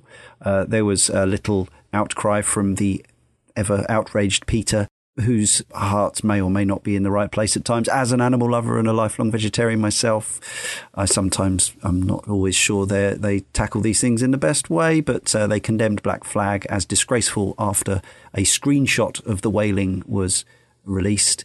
A Ubisoft spokesperson provided a response to IGN. History is our playground in Assassin's Creed. Assassin's Creed uh, 4 Black Flag is a work of fiction that depicts the real life events uh, during the golden era of pirates. We do not condone illegal whaling, just as we don't condone a pirate lifestyle of poor hygiene, plundering, hijacking ships, and over the legal limit drunken debauchery. Ubisoft later established Susan Drayton, a character in Assassin's Creed Initiates, as being anti whaling. um, yeah, it's one of those. I mean, we've I think even uh, even a lot of folks who do uh, happy enough to eat meat in real life sometimes have that thing in games where they're fine killing 1,200 uh, Spaniards or whatever, but but then you um, you shoot a blow monkey out of a blow monkey. That's a band, a howler monkey out of a tree with a with a with a with a blow dart, and you skin a monkey that's uh, actually still alive and just asleep, and it's like ooh, so yeah, uh, I tend to, as with Monster Hunter, I just I role play in this game that I'm somebody who wants and needs and is completely happy to go whaling. Um, I don't. It sort of does glorify it in the sense that everyone cheers when you hunt down a beast, um, and it but it doesn't really um, it doesn't sort of sugarcoat it. Uh, there's a lot of blood and thrashing about and gore. Um, so yeah, I was I was okay with that as part of this uh, this scenario. I think that the I think the whaling I, I, I wouldn't call it glorifying at all. I found that I found that to reinforce my already negative thoughts about whaling. Sure. Um, so right. like it was like when they when they end up hoisting the whale up when you're done and it's like just dripping blood and everybody's kind of got yeah, that you gross, know it? yeah it's it's yeah, it's pretty nasty. So I didn't do any more of it than I needed to, but I also I got to I got to have my upgrades, right? So I mean, I would I would yeah, put yeah. the morals on the shelf there for a little bit, but um, but uh, but yeah, it, it, definitely I don't I don't think glorifying whaling is is at least that's not the takeaway I had from it. No, sure. And the main reason I actually wanted to mention the sea fishing in this game was because they pretty much one to one, note for note, ripped out the Resident Evil Lake, Resident Evil Four Lake boss fight for Yeah. the whaling, which I just Yeah. thought was great. It's almost identical. I don't think it's really imitatable behavior either. I don't think a lot of uh, players, you know, unmoored their boats from the docks and, and set out with their harpoons to the open seas. That's a very good point. It's uh, yeah, it's it's harder to get a harpooning boat together than it is a gun. Oh, you're telling me. especially you know where you guys live. Magical Isopod from the forum says, "I had a serious moral crisis of sorts when the game forces you to hunt and skin an ocelot. I legitimately sat there for a few minutes asking myself if I even wanted to. I absolutely loathe forced hunting in games, especially when it's a situation like this where it's not about survival or ritual. If I remember right, it's just to make a bag." And that made me deeply uncomfortable. I didn't hunt a single animal in that game aside from the forced segments. Oh, I just shot every animal I saw or knifed them. I love knifing rabbits, but only in video games. That is an odd mission, that training mission where it teaches you how to do that because they set you on Hmm. this like microscopic island and you Yeah. see these animals running away from you, but like they really only have about 30 feet in total to go. And so like you really feel like a real jerk. Hunting's uh, a lot tougher in real life, I would imagine, and even in some other games. So let's get on to the other big chunk of the game. That is the sea combat. We've already sort of drifted into it a few times, but the reviewist from the forum says Assassin's Creed 4 Black Flag took the wise decision to step away from a lot of the Assassin Templar stuff and just let the player enjoy being a pirate, something that apparently the gaming audience never knew they really wanted. But considering the landscape since, it's been obvious the impact this game had. It's a great balance of the traditional Assassin's Creed collecting, stabbing, and hiding in the bushes, taking the best of three strengths but throwing in a likable protagonist and side characters, and weaving the story into the others and setting up future stories. Another great idea was to all but substitute the narrative of Charisma Vacuum Desmond and his saving the universe antics for a first person mystery infiltration light of the Abstergo complex. A nice change when you get bored of the open seas. And uh, the other great refinement was the trading minigame, which could be played from a phone or tablet and allowed you to earn in game cash when not even playing. Despite all of this, the game is more than a little repetitive, and I may be in the minority with this, but after a while I began to long for the more tactical sea battles of Assassin's Creed 3, which were shorter but markedly different. Still, an absolute gem of a game. Yeah, I was going to say about this, again, it's been a few years since I played 3, and I remember thoroughly enjoying the sea battles in that game, which where they were kind of debuted uh, for this series. And that's when I remember thinking, oh, I look forward to us covering four in several years' time because it will presumably mean lots more of that. Now, most people, or many people, seem to be very much enthused about the sea battles in this, uh, and I certainly had a great time with them. But I don't remember what the the difference was in three and why uh, why they were more tactical. If I don't know if anyone can recall their three time to to that extent, but um, but I still found the actual yeah the, the ship to ship combat in this occasionally overwhelming. You could definitely pick the wrong battle. It was quite possible to go into a battle horribly underpowered, but you can check out the ships that you're going to engage with in uh, ahead of time for the most part. Although the amount of times I and this reminded me of space games like Elite. Actually, you end up in one battle that you didn't really want to mm-hmm. be in because your your existing battle with a small boat kind of drifted across the path of, of other ships who turned up later. But yeah, I had a lot of good fun with this, and visually some real spectacular moments as well. Yeah, I have real mixed feelings about the ship combat in this game. Um, okay you know, perhaps the difference between the ship combat in three and four is that maybe threes was a little bit more authored um, its experiences because I think it kind of saved most of those for like specific story missions, whereas in this right. game they just kind of put sense. you out into the open seas and let let whatever happens happen. I'll go through kind of like good and bad, but to start off, like I think that the ship combat here looks a lot more dynamic and interesting than it does in the later Assassin's Creed games. Like again, going back to Odyssey, it's really really cool to see your crew like throw ropes between the ships and to actually board them, to swing over to the enemy ships and to have these like massive sword battles on the flaming ships as they sink. Like that's really cinematic. That's really cool. Um, I, I really like that. Uh, it's it's cool to see your crew members like all doing their jobs as you're kind of like frantically going between cannons and the cannonballs that are tied together by a chain. Like that's it's it's very neat. Um, I think the actual mechanics mechanics of combat are pretty good. The fact that it kind of automatically switches weapons depending on where you're looking and and what guns you would presumably be aiming from from that angle. Mm. But I think in general, the ships are pretty slow so once you engage in battle, if you decide you don't want to be there anymore, or if you want to try to like steer around a vessel, it's not always hmm. clear mm. when the cannon can't see you anymore. And then if you've been in battle and are trying to escape, you can't you can't dock or really do much of anything else until the enemy forgets that you existed. And so sometimes you have to like awkwardly like steer around an island, just kind of like kind of like in an old gangster movie when you like steer around the block to try to lose the cops that are on your tail. It's just like that's not engaging and fun to me. There's always a certain amount of like trying to steer around debris while you're circling an enemy ship, which is interesting, but again, like everything is just a little bit too slow and and big feeling to make that as engaging. It just, uh, for me personally, I, I don't enjoy that aspect of it. I think it's weird, but kind of relieving as somebody who's not like immensely engaged in the ship combat whenever you get that chance to just like hold Y to get a massive hit in for free. Like, okay, mm. I don't understand the mechanics of it or why we're not doing this constantly, but uh, swivel uh, guns. Yeah, great. Why don't we just set those up and just like always use them? But um, because they're only good at damaging already weakened spots. You see yeah, by cannonballs. I always appreciate when I get those, um, and also the fact that like they kind of have to feel like they abide by um, stealth game rules when mm. those don't always feel like good fits. Um, like ship vision right. cones are stupid. Yeah. Because yes. there's no reason why yes. ships should only be able to see in front of them. This isn't like Pixar's Cars movies where like there are eyes. Yeah, where the eyes of on the, the front of ships. That's where the eyes of the ship are, Ryan. yeah, like they should be able to see equally all around them, but whatever. It's it's, it's very it's true. Assassin's Creed. I think game. it's only the smaller ships have those uh, vision yeah, cones, but you're absolutely right, of course. Kiss Mammal from the forum says the seafaring brought back fond memories of Wind Waker, and the varied objectives were fun if a little copied pasted around the map a few too many times. The open world initially seems huge, and arriving at a new port or fort was always fun. However, I sometimes got the feeling that the developer was perhaps too conscious of the possibility of the player getting bored of sailing, so there never seemed to be a lot of time to sit back and soak in the atmosphere without something or other interrupting.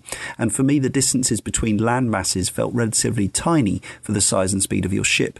Far from creating a liberating feeling of setting sail on the open seas, the sensation often seemed closer to that of navigating a shopping trolley around a crowded supermarket. Yeah, there's rather too many floating survivors and loots on the ocean. I totally, I think, yeah, I, I totally get why that's there, but I t- also agree with Kiss Mammal, just a bit too much and a bit too many uh, random or procedurally generated AI instances of, of uh, enemy boats. But there was tougher stuff to go after if you want to max out your ship and go after the various kind of ghost ships that are dotted around the map and royal convoys. Brian, I think you said to me the other day that the, you didn't want to leave any uh, anything left on the map. Yeah, yeah. Did you get that far? No, no, I didn't get that far. Have you taken out any of the uh, the the kind of the the ruby emeralds of of this uh, of this game? No, I I did in my well the first time through I did I checked my I had checked my achievement history for it to see if I had had beaten any of the um, the legendary ships and things like that. But Yeah. um, I I think I did one or two of them. I can't remember which ones I did. I tried to do it after uh, I went back after the credits rolled and, and I went down to the southeastern corner of the map and I forget which which one it was maybe the Flying Dutchman I can't remember but it was mm-hmm. just it was just a brutal slog of in and out going Yeah. away I spent 20 to 25 minutes trying to beat the ship and I I was convinced I was doing something wrong or maybe I hadn't upgraded the Jackdaw enough and then I just looked look I looked up some things online it's basically just kind of how you have to approach those ships I mean those ship battles so Right. I I decided that uh, Yeah. I would leave that for more uh, proven achievement hunters than my than myself to to go after. I did find that about three quarters of the way through the game, maybe, maybe two thirds, I realised that I hadn't been using the mortars at all. I'd totally forgotten that tutorial, so I'd only been using cannons and, and the forward shot and, and, and barrels and whatever else. And then suddenly it's like, oh yeah, press the uh, left bumper, and you bring up this ability to blow everything from the heavens uh, from further distances away. And in fact, in some cases, you can take ships out before you even before they can even get close enough to engage you with that stuff. So That's how I did the last few forts. handy. I ended up capturing all the forts, and and I basically would just rain mortar fire down just outside of their range for a while, and that that worked pretty yeah, well. I was pretty lucky the other day to happen upon uh, there were three big ships that were near me, and a sea tornado just rolled through, wrecked all three of them, Ooh, and left them in that vulnerable state where I can board. So I got a, a load of cash essentially for free just because I happen to be in the right place at the right time. Yeah, I always appreciate in games, in the same way as in a driving game, when the AI cars take each other out. I always like it in a game like this where you do actually see. I know it's all smoke and mirrors, really, but you get to see uh, enemy ships fighting other enemy ships, kind of, you know, doing. And sometimes you can swoop in and kind of finish them off. And if if they're not too damaged, you can actually board them and then use the resources. And I have to say, I I enjoyed the sort of yeah the the overarching kind of the constant thought about having a fleet and the resources and actually you know you get a choice of whether w- when you take a boat you can use use parts of it to repair or you can send it to your own fleet and then send it off on these missions which you don't even it's all done via a tactical map or an app if you prefer and uh, all that stuff I found added to the experience overall although it's probably again it's all that stuff as well as hunting for shards and chests and secret maps and whatever else that actually takes you further away from the the actual narrative, the story moments. And again, uh, going back a long way in this podcast, but they obviously did spend, you know, they they definitely put a lot by the story and, and the characters and the and the the scripting and the the performances and all that. You know, they've they've got a proper cast and they've got a decent script, I think, and and it's kind of yeah, it's I guess it's just a, a never ending thing with video games that you know how many of them ever actually sort of get that balance right for enough people. It's tricky. Uh, Super user from the forum says the naval combat is much stronger as it offers uh, compared to the hand to hand. I think uh, as it offers a fair challenge and changing conditions, but was again too easy by approximately the midpoint uh, the midpoint of my time with the game. To keep the game engaging, I stopped buying upgrades. It shouldn't be up to the player to correct the game's sole difficulty setting. Well, I agree with that, but as we've heard, if you went after the epic loot, you probably need all those upgrades. Uh, and they do get quite expensive. There's some some of those Kenway's fleet missions towards the end are, uh, are worth quite a lot of cash, but they do take a certain amount of en- engagement. Um, you could spend most. I spent most of the money I got on costumes in the end that I didn't even bother wearing. so um, I upgraded the, the the hideout, the mansion to a certain extent, but then there's still one more that I haven't done, which is like forty thousand. Which again, for something that you never actually need to look at, all that stuff. I mean, I, I don't know how how much you know you guys obviously we're all people who play a lot of different games. This is always relevant to when we talk about stuff on here because maybe if you buy Assassin's Creed one, you know, for, for one of your games a year and you play, don't play anything else for six months, you definitely want to get everything out of it. But for me, yeah. stuff like the hideout renovation is nice and it's completely optional, but there's also a case of, yeah, what, you know, what, what do I actually get out of this? I think, uh, and when thinking back on Assassin's Creed 2, the upgrading of Ezio's like manor, his villa, directly yeah. tied into your income. So if you yes. were to spend the the money on on upgrading that, you would then your your box would fill quicker and could allow more money. And then and there was a reason to pick up paintings and works of art and other things like that. There was a there was a a direct representation mm. in the game of a benefit to upgrade exactly. And this was just missing all that. So I didn't really do anything with the hideout renovation. I did some of the yeah. I, I I did some of it at first because it well I mean it has you engage with it as part of the story, but but I never yeah. even really felt a need to go back to that island very often unless the big yellow exclamation no. point was there. So yeah. Yeah, so if you build up yeah. if you if you if you build a, a beach shack for the for your pirates to get drunk in, you basically get free pirate hire when you're in other islands. So just you can get groups of people to attack. Oh, that's right. I didn't know yeah, that. at a save at a saving of two hundred coins per time. And the same with the courtesans. If you if you if you buy yourself a, a brothel basically on your island, you get free uh, free accompaniment on every equivalent place on the island. Which again, for people who don't know this game, it's not like Grand Theft Auto where you you know you have a sexy cutscene. These people are just there to disguise you when you're when you're tailing people. Um, so it's yeah, it's all a bit peculiar, and uh, it didn't feel like the you know the multi thousand coin investment was ever going to pay off for what you got back from it. But then I suppose if you're trying to, because all the missions have like two sub clauses, as it were, so you only ever get 80% by default of any story based mission to complete. If you want to get the other two, it's often stay out of combat or don't be detected or stuff like that.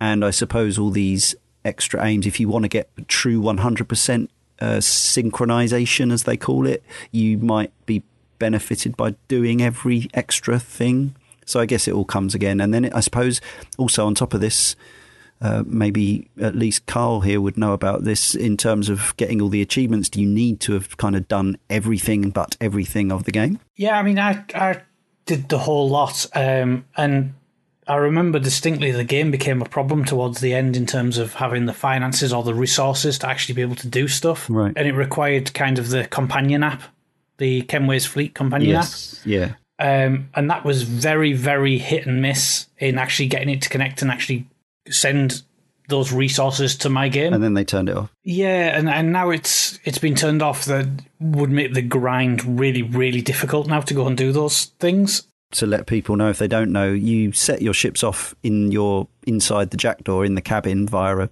an interactive chart, but actually it's then based on real time as a mobile app game might be. So you might be waiting 32 hours for some of the missions to come back in. So you basically want to not play your game for a couple of days and then come back. Yeah. And it, it does become a bit frustrating, and it was probably my biggest turn off about the game was um, it, it felt like a balanced grind because there's always a sense of grind to Assassin's Creed, but it felt reasonably balanced until you needed to finally do the last bits of everything. And it kind of drove you away from playing the game to actually just doing um, the kinds of tasks that we would see in a kind of free to play Facebook or mobile kinds of game, where it's kind of those gather the resources over and over.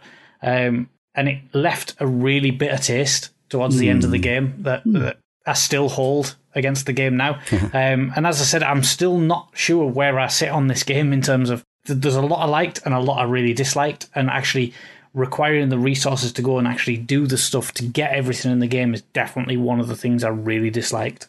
There's a couple of other ultimate unlockables, as it were, which each have their own fairly extensive missions, um, particularly the keys, which has a whole extra bunch of assassin characters. You need to get all these keys to unlock this costume in your mansion, and I'm not sure what the ultimate advantages are. I don't know whether it offers any extra protection or if it just looks badass or what. I got the only one key from one of the Templar hunts because I did the Oh, okay. those the you have to do the Templar hunt missions that only unlock in certain islands after you do certain story parts too. So I happened to see a skull on my map that popped up, and I did uh, the one. It was actually it was actually one of the more interesting bits of story um, in the game. Uh, the, this Templar hunt I did because the, the Templar was um, uh, the, the the excuse me the assassin I was working with was a freed slave, um, much like Adewale a little bit, except he had he had taken on the mantle of assassin, and you had to take down this Templar who was being particularly um, uh, bad to the native population by trying to keep them in, in bondage and keep them, you know, as kind Yeah. of indentured servants. And and it, I, I found myself uh, kind of emotionally invested in, in in killing this Templar, which is another thing that this game really didn't give me as part of its main story. But anyway, um, so I did that, Yes. and I said. Um, and, and that's one of the reasons I haven't um, taken the game off my hard drive yet on the Xbox One because I'm I really want to go back and do Yeah. those because I've I've read a bunch that says that those are kind of the more interesting and more the times where you're getting more invested in in the game is are doing those individual side stories. So um, I'm gonna go back and do them, but I I think I still have two keys to get. So Ah, I have one.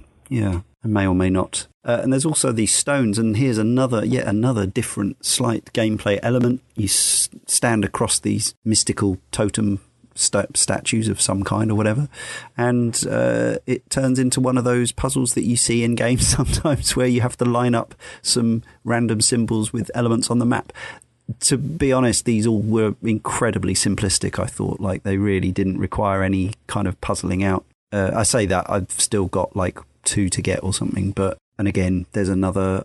Is it is it like one of them? One of the, the keys gives you the ultimate assassin's costume, and the stones gives you the ultimate Templar's costume, something like that. I think that. so. For me, they were kind of the last things that I did when I was wrapping the game up. They Yeah. did so. They never really offered me anything in my experience of actually playing the game. Yeah, after you complete the game and get the credits, ro- the extraordinarily long credits roll, uh, you can skip it. You get the you get a you get a map showing you uh, what kind of bits and bobs on the map there are still to do. And yes, there were still loads and loads of assassination contracts and things like that for me. Uh, probably realistically, I won't get round to doing them, but I would, you know, in an ideal world, I'd like to, but Yes, so the game, as we've already mentioned, ends with uh, he's basically made his money and he's gone back home and he's not a pirate anymore. He's quite well to do. He's got kids, uh, one of whom by his late partner, and the other one is the is Haytham, uh, character from Assassin's Creed 3, the previous game. Uh, Kenway's death isn't shown in the game, but in the sequel comic, he was killed when the Templars broke into his home while he is sleeping and gets stabbed to death. Then they take his kids, Haytham and Jennifer. Haytham is raised to become a member of the Templar Order, while Jennifer is sold to Turkish slavers as a concubine, Jesus. according to IMDb trivia. So yeah, that's you know that's all that for that. that's brutal. Oh man, Yeah, it's pretty grim, huh? Yeah, I didn't know that. I mean, didn't, yeah. sorry to ruin your day. It's okay. It's okay. Not as much as it ruined. Uh, Yeah. Well, Haytham didn't know. I've still never played, I don't think, an Assassin's Creed multiplayer, but I know that ever since Revelations Brotherhood era, Brotherhood, I think, was the first, wasn't it?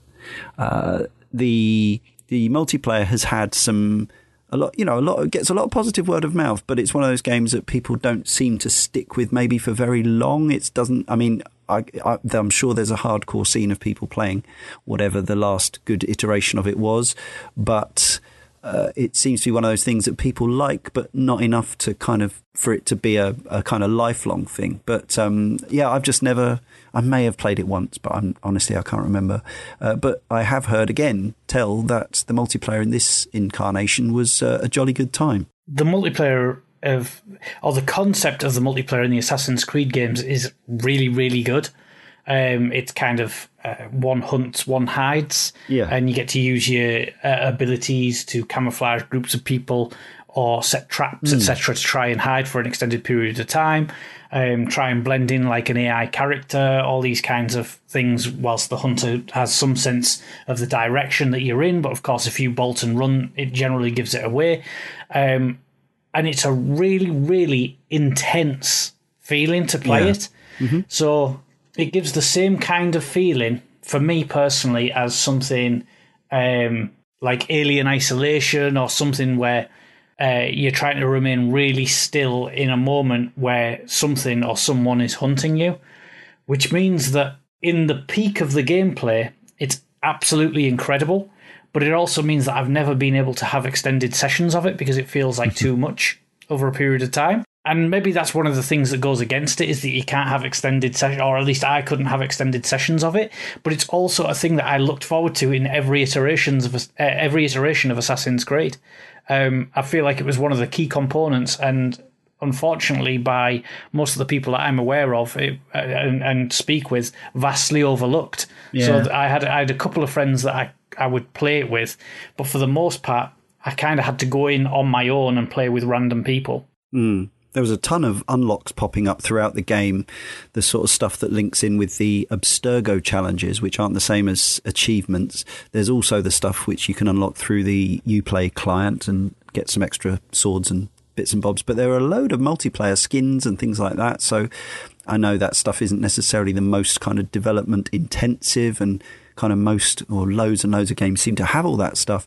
But it seemed like I guess the multiplayer in the previous games had done well enough for them to continue down that route. I don't know if there's any monetization to it, whether it was purely just a way of keeping players sweet about the package they bought and keeping them engaged. Possibly. Uh, they really did throw a lot at it in terms of unlocks, uh, things coming from the thing. Obviously, additional DLC. There was the Blackbeard DLC as well, which uh-huh. I don't know. I guess the idea of playing uh, an iconic character yeah. Um, was an attempt to draw more people in. But mm. I feel like it always felt like the kind of multiplayer that if you were in, you were in, but you were never going to be someone that was going to come into it late on. So it would be the same like-minded people would play that multiplayer in every iteration, mm. and the people who were never interested in the multiplayer would never give it a go.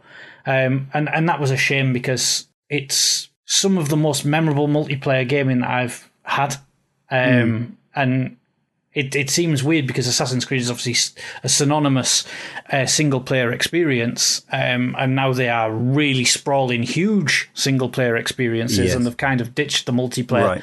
which for me is really upsetting because I would love for it to come back, particularly with the newer mechanics that we've had since Origins and Odyssey. Right. But yeah, it's mm. um, I, I, guess if you can get a group of people to all yeah. go in at the same time, yeah. it's definitely worth probably the uh, best having, way to play. Yeah. Yeah, I think you, it's probably unlikely you're going to get a random game now. Okay. Uh, Ryan, I know you're not one for online multiplayer. You prefer bots. Um, yeah, but I mean, this isn't really vital feedback, but I've always been really interested in this style of, of multiplayer game. And so while I don't really yeah. enjoy online multiplayer, um, Assassin's Creed and Watch Dogs and Spy Party and the types of games that are doing this exact thing are um, yeah. the ones that have interested in interested me the most. But yeah, I'm afraid I can't really give that useful of insight. Brian, have you ever been tempted by an Assassin's Creed multiplayer?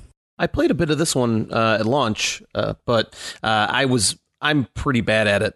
Honestly, I I could not kind of get a sense of how to remain undetected. I would I would be sitting in a bench blending uh, in and being like, "Ah, oh, I think I got this," and they they'd come right over and just and take me out. So I I, I didn't really. I, no, yeah, I was I was just. I, you whistling nonchalantly?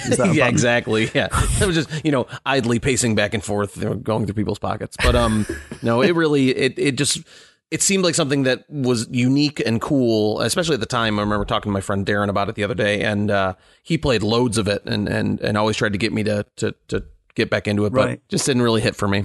Well, we didn't get any feedback on it either, so I guess that's telling in itself. But um, but definitely, people who enjoy it seem to really enjoy it. Certainly had a following. There was a substantial bit chunk of DLC, which also was released as a standalone, and that was also given away as a standalone on PlayStation Plus. Freedom Cry, which takes up the story of Adewale, who is uh, the quartermaster, shipmate, right hand man, first mate maybe of uh, of Kenway and the Jackdaw throughout uh, a large chunk of the main game. Uh, so here you are effectively the main aim is to free slaves. The more slaves you free, either by busting them out of jails or uh, catching uh, runaways, well, not catching the runaways, letting the runaways run away from the people who are trying to catch them more specifically, or just liberating entire plantations. Uh, I really like Adewale as a character in the first game. He's just very cool and hard and uh, nicely voiced and acted, and uh, and it felt a lot more righteous to me in this game murderizing all these people because they were slavers. Like I understand that the other guys were, you know, bad colonials, but uh, but this the, the motivation being just Kenway's comfort and wealth. Here we've actually got a guy, although he gets embroiled in some uh, in some local politics and stuff. It really all comes down to freeing slaves, taking out slave ships, higher aims than Kenway had, uh, and as such, uh, I enjoyed it. Yeah, it's like five or six hours, I guess, I played of it.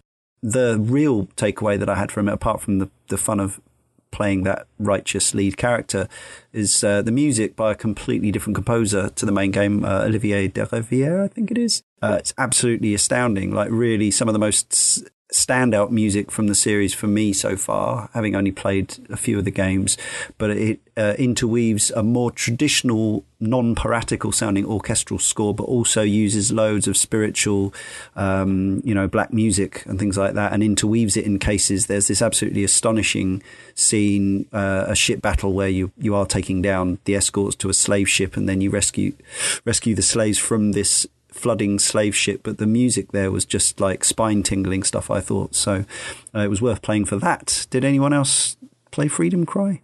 Yeah, I waited until I finished the main story arc of, mm. of all of Assassin's Creed Black Flag before I went into Freedom Cry, and I'd actually watched a good chunk of it being played by my father on the PS4, so I was aware of obviously the graphical differences between the two systems. Yeah. But I wanted to keep my Assassin's Creed plays as they'd all been on the 360 yeah, uh, to the Xbox. Yeah. Um, it started feeling like a lot of the same, but with a character that I actually liked. Right. Um, yeah. And then it grew into um, sort of more liberating quests of, of you know freeing slaves from uh, the fields and stuff. And some of those quests were probably my favourites of all of Assassin's Creed Four. Um, so when you're taking down the large farms of workers and stuff, I thought they were really well crafted environments that felt like they were from a quote unquote superior stealth game like a Hitman or like in a um, like a Splinter Cell mm. in hmm. terms that they were crafted to be approached in multiple different ways to enjoy right. those missions, mm. and I hmm. felt like that left a stronger uh, taste at the end of it than Assassin's Creed 4 Black Flag did. Mm. Um, I feel like Freedom Cry is a more polished product, and as a result, I really enjoyed it. Um, it obviously it is a shorter experience. It doesn't feel like it necessarily outstays its welcome. Yeah, it's not as padded. It's a much smaller area. Yeah, and I, and I feel like it's able to um, complete its story arc a lot quicker, uh, which is you know obviously one of the uh, issues that we heard in our feedback at the start. Um, that a lot of the story arc in Assassin's Creed 4 Black Flag disappears mm. because of its duration. Yeah, um, that doesn't really happen with uh, with Freedom Cry, and I feel like that's for the benefit of it. Yeah, it's often the way, isn't it? These standalone chunks of DLC, these more compact experiences, they've also been put together generally after the main game's been finished. So the developers have learned a lot, even if it's not the entire same team. It's people who have been in or around the process of developing the main game.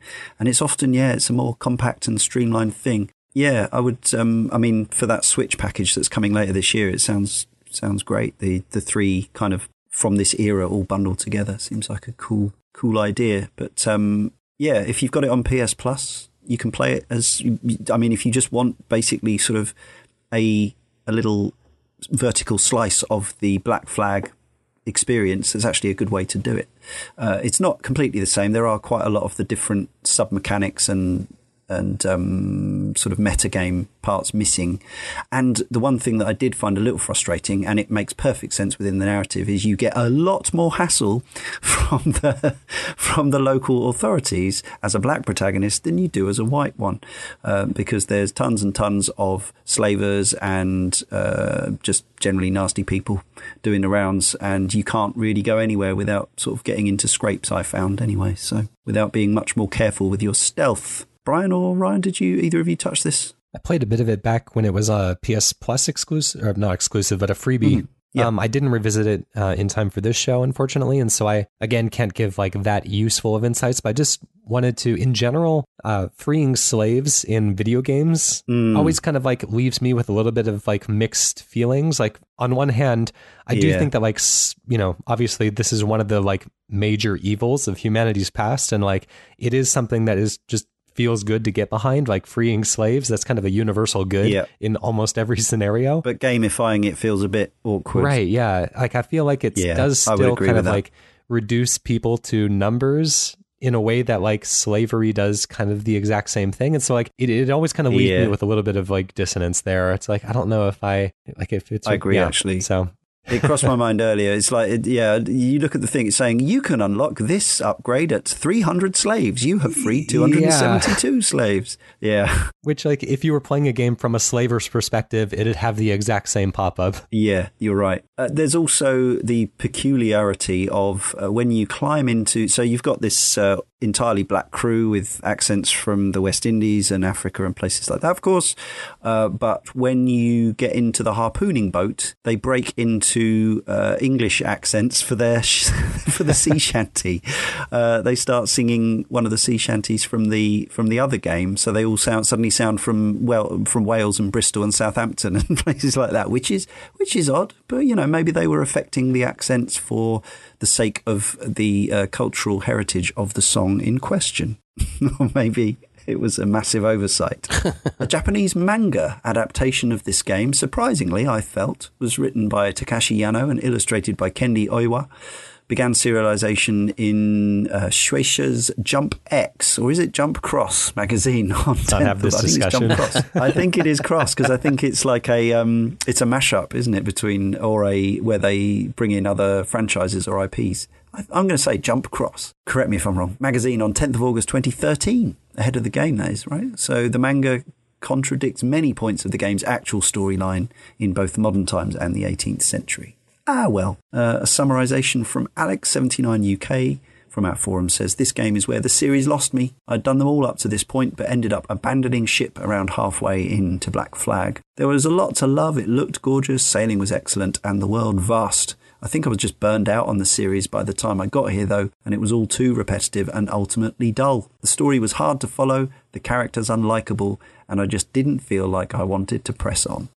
There you go. Interesting mixture. How about our three word reviews from Twitter? Follow us at Cane and Rinse. X Ben Blaster X says, Yar, Assassin's Creed 4. Aperture Silence says stealth still terrible. Piff Smixel says pirate element underdeveloped. Andrew Elmore says this one boat. Anarcho Gamer says, Fun ship battles. Bearfish Pie, enter the Animus. Cyblood78 says Pirate Simulator 2013. Super user says uh, Caribbean or I guess Caribbean You can say it your way. It's fine. It's fine. Cruise Deluxe. That just feels more piratey and appropriate, you know. Pirates of the Caribbean. Carib- Caribbean. Caribbean. Invisible Kraken says, Sea Shanty Karaoke. Hijo del Dorito says heading down to Cuba. And Mark Hoogland says, My favourite AC. We'll let you have that. it is one of the better Animal Crossing games, I will say. uh, when you meet the thing without a face, and then Mr. Rossetti gets cross because you. Anyway, uh, I think Karl first, probably, for summarizations. So it's obviously been about two and a half years now since I finished Assassin's Creed Black Flag, and it's possibly, other than Revelations, the Assassin's Creed game that I've thought least about since I've played it.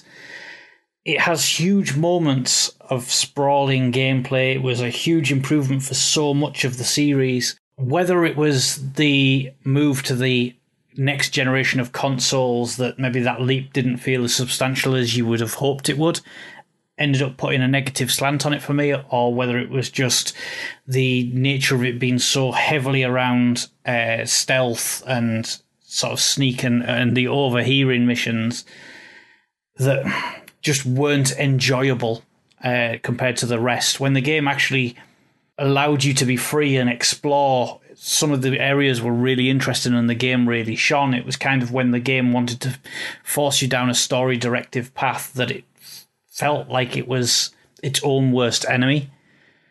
And as a result, as I was approaching the end of the game, I kind of couldn't wait for it to be over. As someone who really does dive deep into the Assassin's Creed games and gets everything out of them, um, I felt like Black Flag really missed a few tricks for everything that it did brilliantly with the shanties and the sailing at sea and the sea battles, which you know really stood out and you know Ryan's absolutely right. The the whole weather effects feel really substantial when it's ripping at your ship um, that you don't necessarily get in the later games. The counter to that was the really dull and boring weapons, the characters that had no interest in a protagonist that I just genuinely didn't like. It's it's a game that I'm still torn about. I don't I don't know whether I like it more than I dislike it or dislike it more than I like it. I would still recommend it because it's the best example of that kind of world in an Assassin's Creed game. Um, but it's really not the Assassin's Creed game that I believe it could have been. Um, and I feel like its ambition fell so short that that's really sad to me. And I feel like maybe a Black Flag game with the technology we have now could be absolutely sensational and stellar. But I just couldn't. Uh, yeah, I'd recommend it overall. I would say um, there are there are definitely some positives in there, but it's not the great experience that I would have hoped it would be. Yeah, I felt even though that, as I keep saying, this is my third Assassin's Creed and my first for quite some time. I did find myself feeling the formula uh, fairly quickly. Like my initial excitement, anticipation for being in this world, and the you know all the the fun stuff I'd heard about Assassin's Creed Four was slightly dampened by the same problems being there that I'd experienced first, like ten years ago, or whatever, in Assassin's Creed Two, with the running up the flat surfaces and all the you know the kind of almost on rails combat and locomotion that this game has. That's quite a negative start though overall because I I do think the formula still works uh, for me. I definitely it wasn't a game that I was you know suffering through and thinking, oh God, not another session of this, even though I put, you know, 40 something hours into it. Uh, it definitely suffers, I think, from repetitive mission design and repetitive collection and the yeah the I know it's a it's a cliched criticism, but I think there's a reason for that. Sometimes these things keep getting said because they're an issue, and uh, the the game has the the map bloat and the sprawl. While conversely, at the same time, as one of our correspondents said, the actual open world feels quite minuscule compared to the area that you're actually covering, in, uh, compared to real world geography and it did also feel like the developers weren't confident to just let you sail sometimes, uh, and um, I think we saw that in um, particularly in uh, what was the uh, was it the the the Zelda the handheld Zelda with a boat. They had a, we had a similar discussion with Phantom that. Phantom Hourglass. Yeah, Phantom Hourglass. Thank you. Um, where they they kind of took the Wind, Wind Waker's uh, beloved sailing and then added more stuff to do and um, and sometimes when if you've if you've just made a a really beautiful oceanscape uh, with with an enjoyable handling boat, it's nice just to actually let the player just be in it and actually soak in the atmosphere sometimes. But I appreciate it's a difficult balance to strike. Uh, but yeah, not only did I play through the main game, I also played through Freedom Cry, and if I had infinite time, I would probably still go back to them further and hoover up the collectibles in that mindless popcorn way that these games sort of offer entertainment. Uh, but yeah, overall, I think there's probably more to like than to not like, and a lot of this kind of extraneous issues are the, are things that you can just let go by if you want and, and not engage with them.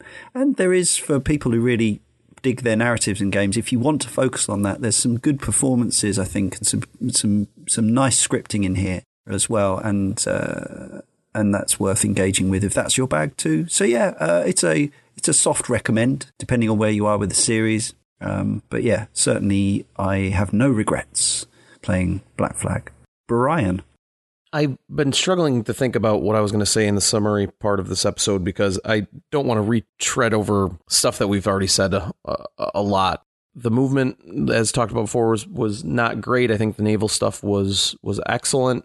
Uh, I recommend this game uh, still for people fans of the Assassin's Creed series. I think you can see a lot of the DNA in uh, Origins and Odyssey. You could kind of see the, the, like the spark of those ideas in this game. I think. But when thinking about why I, I just don't feel so great about the story and the um, the, the taste of this game left in my mouth is I really feel the protagonist didn't have the charm that he had for other people for me. And I, I think that the assassinations and, and what, what I loved about Assassin's Creed 1 and Assassin's Creed 2 was that when we were talking about the targets they were going to take down and you're planning your assassinations, you felt like there was a real weight and reason to why these people needed why you need to take these people's life. there's a gravity to it. Those scenes where you would take down your target and you'd have that that death conversation right before they pass, and you'd gain this insight into the world and the story. I felt like those are powerful moments in video games in in the first entries of the series, and in this series, it just lacked all of that for me when you would take down a target and they would basically just tell uh, Edward that he was confused and, and didn't know what was going on. And, and he's basically just saying, Where's the treasure? You know, like, uh, what's the observatory? And I just feel like it lacked some of that punch that the games had in the past. I still think it's fun to play. I still think it's, I think it has a lot to offer as far, from good gameplay, but I, I just, it didn't do the same things for me that other Assassin's Creed games have done. And for that, I think that while I was glad to go back and play it, I'm not sure if I'll be uh, uh, eager to pick up that Switch version when it comes out. Hmm, interesting. Not as positive as I'd anticipated so far.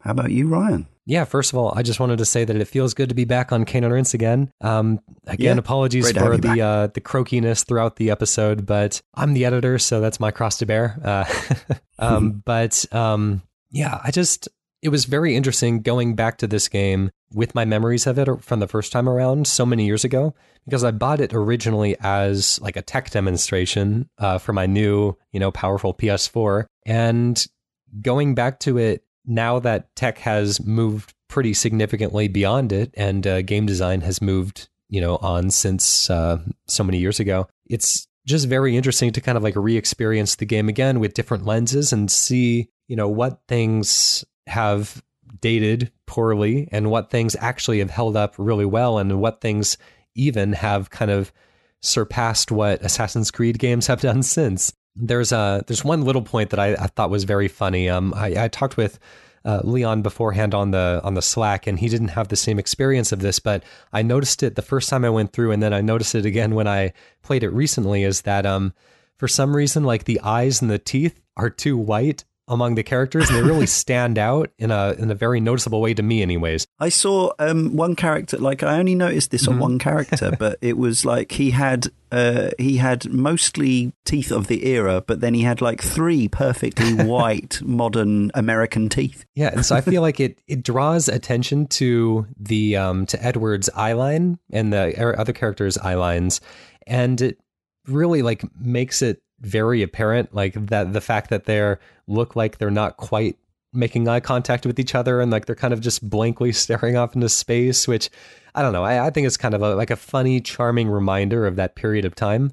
But um yeah there's there's a lot in here. I love the just those moments of feeling like a small piece of something bigger you know whether it's the ship being thrown out um thrown all about by the the giant waves is still very impressive.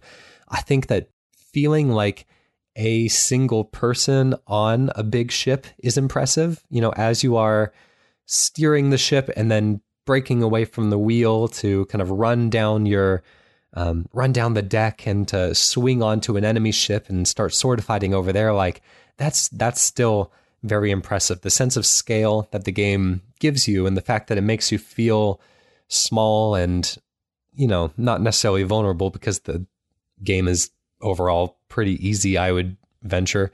Um, but uh, all, all, that is very impressive. I will say though that again, like it didn't really deliver the things that I was looking for in Assassin's Creed game because again, like I mostly go into Assassin's Creed looking to really get something out of the setting, and I feel like the setting in this game felt like a lot of copy paste. Um, the islands were all fairly indistinguishable from one another.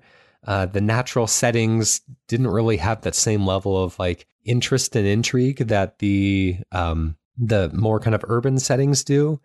Uh, you don't really feel like you're having that strong of an impact on the world in that there's a if there's a space that is marked out as a hostile zone and you clear it of enemies and come back later it'll still be a hostile zone and it's like uh, mm. okay i guess that's just the way that the world works here which maybe is accurate. Um, but overall, like, feel like when this came out, it had a narrative of being the most ambitious Assassin's Creed game to date, both um, from mm-hmm. Ubisoft and from uh, reviewers and the community and everything. Was everyone was really like kind of bigging it up for being such an ambitious because it you know, it, it did things that no other games were doing at the time. But I feel like that more than anything does a disservice to Assassin's Creed 3, which had this kind of mm. naval combat system. It, it was the pioneer of like that style of gameplay, but it, it also had the urban environments. It had more of a of a impactful story, I would say. It had it had the it introduced the kind of natural settings as well. And so, you know, I think yeah. a lot of the things that Assassin's Creed 4 is doing, 3 did maybe not better because I, I didn't go back and revisit and see how that one holds up, but it did um you know, it, it is kind of piggybacking off of what 3 did. And so I don't know why this one is kind of held up when 3 is kind of dragged down I feel like in the in the discourse. Yeah. Um but uh pirates, that's the answer. Yeah, I don't know. Um it, and maybe maybe that's all there is to it. Like I think that it is fun to be a pirate. I think there's a certain like romantic element that plays really nicely with the open world format of uh, pirates that are all about freedom and exploring and taking what you want. Like there's not that level of ludonarrative dissonance. You know, like you are meant to be an asshole and a murderer and a thief. Like that is a yeah. part of yeah. just, you know, being a pirate. So um, overall, I I don't know if I'd recommend people necessarily go back to this one. I would say like, you know, if you haven't played 3, I would go back to that one first instead. I think the gameplay is fine and functional. Um, but yeah, the world didn't really do anything for me, which is kind of what I go back to older Assassin's Creed games for. So I don't really know what the um, what the anchor point would be uh, to recommend people go back to it. But I, I didn't I didn't hate my time going back, and there are still some things that are very impressive. But I don't know what your motivation would be if you choose to go back at this point. Interesting. Well, yeah, that didn't really go how I anticipated. Uh, I, I think I, no, no, that's fine. That's absolutely fine. It's it's just sort of odd that it almost feels like we, as a collective, and we all have our own takes and opinions on every game. Of course, we're like collectively contrarian about Assassin's Creed because yeah, it feels like the conversation is always around how three was uh, like the first low point and four picked things up. But we've got at least two people here who probably have nicer things to say about three than than four. But that's you know that's that is exactly you know what it's all about individual experiences and opinions. Uh, but i did like the game world. I did like being in the in that uh, in that environment. And yeah it was yeah i found it draw droppingly pretty at times. So that that goes a long way for me. Anyway uh, so not a strong recommendation for this one. If anyone was thinking of going back i doubt we've inspired anyone but who knows uh, anyway, it remains for me, Leon, to thank Brian, Karl, and the returning Ryan, as well as our correspondents, and to you for listening. And if you've enjoyed this podcast, please remember to rate and review wherever you get your podcast from, especially if it's from the Apple platform. Subscribe definitely. That's really good. I mean, you get every download as it happens, and we get better numbers, which is cool. Patreon.com slash Cane and Rinse. If you want to get every show earlier, more often than not, somewhat extended sometimes extensively extended beyond the two hours of the free for all show and an exclusive monthly show and three month early format specials and some other treats and tidbits as well. Send us a dollar a month. That's all it takes, and it really helps. Next time, in issue 387, a two game podcast as we mix together DJ Hero and DJ Hero 2. Now you're ready to sail for the horn. Our boots and our clothes, boys, are all in the porn. To me, rollicking randy dandy, yo. Heave a pole, oh, heave away, way, hey, roll and go. The anchor's on board and the cable's all stored. To me, rollicking randy dandy, yo. Soon we'll be opening her out through the locks. Way, hey, roll and go, where the pretty young girls all come down in their frocks to be rollicking randy dandy, oh. Heave a pole, heave away, hey, hey, roll and go. The anchor's on board and the cable's all stored to be rollicking randy dandy, oh. Come breast the bars, bullies, heave her away. Way, hey, roll and go. Soon we'll be rolling her down through the bay. To be rollicking randy dandy, oh. Heave up, Polo, heave away. Way, hey, roll and go. The anchor's on board and the cable's all stored. To be rollicking randy dandy, oh. I'm somebody who wants and needs and is completely happy to blow the monkey that's uh, actually just asleep, and it's like, ooh,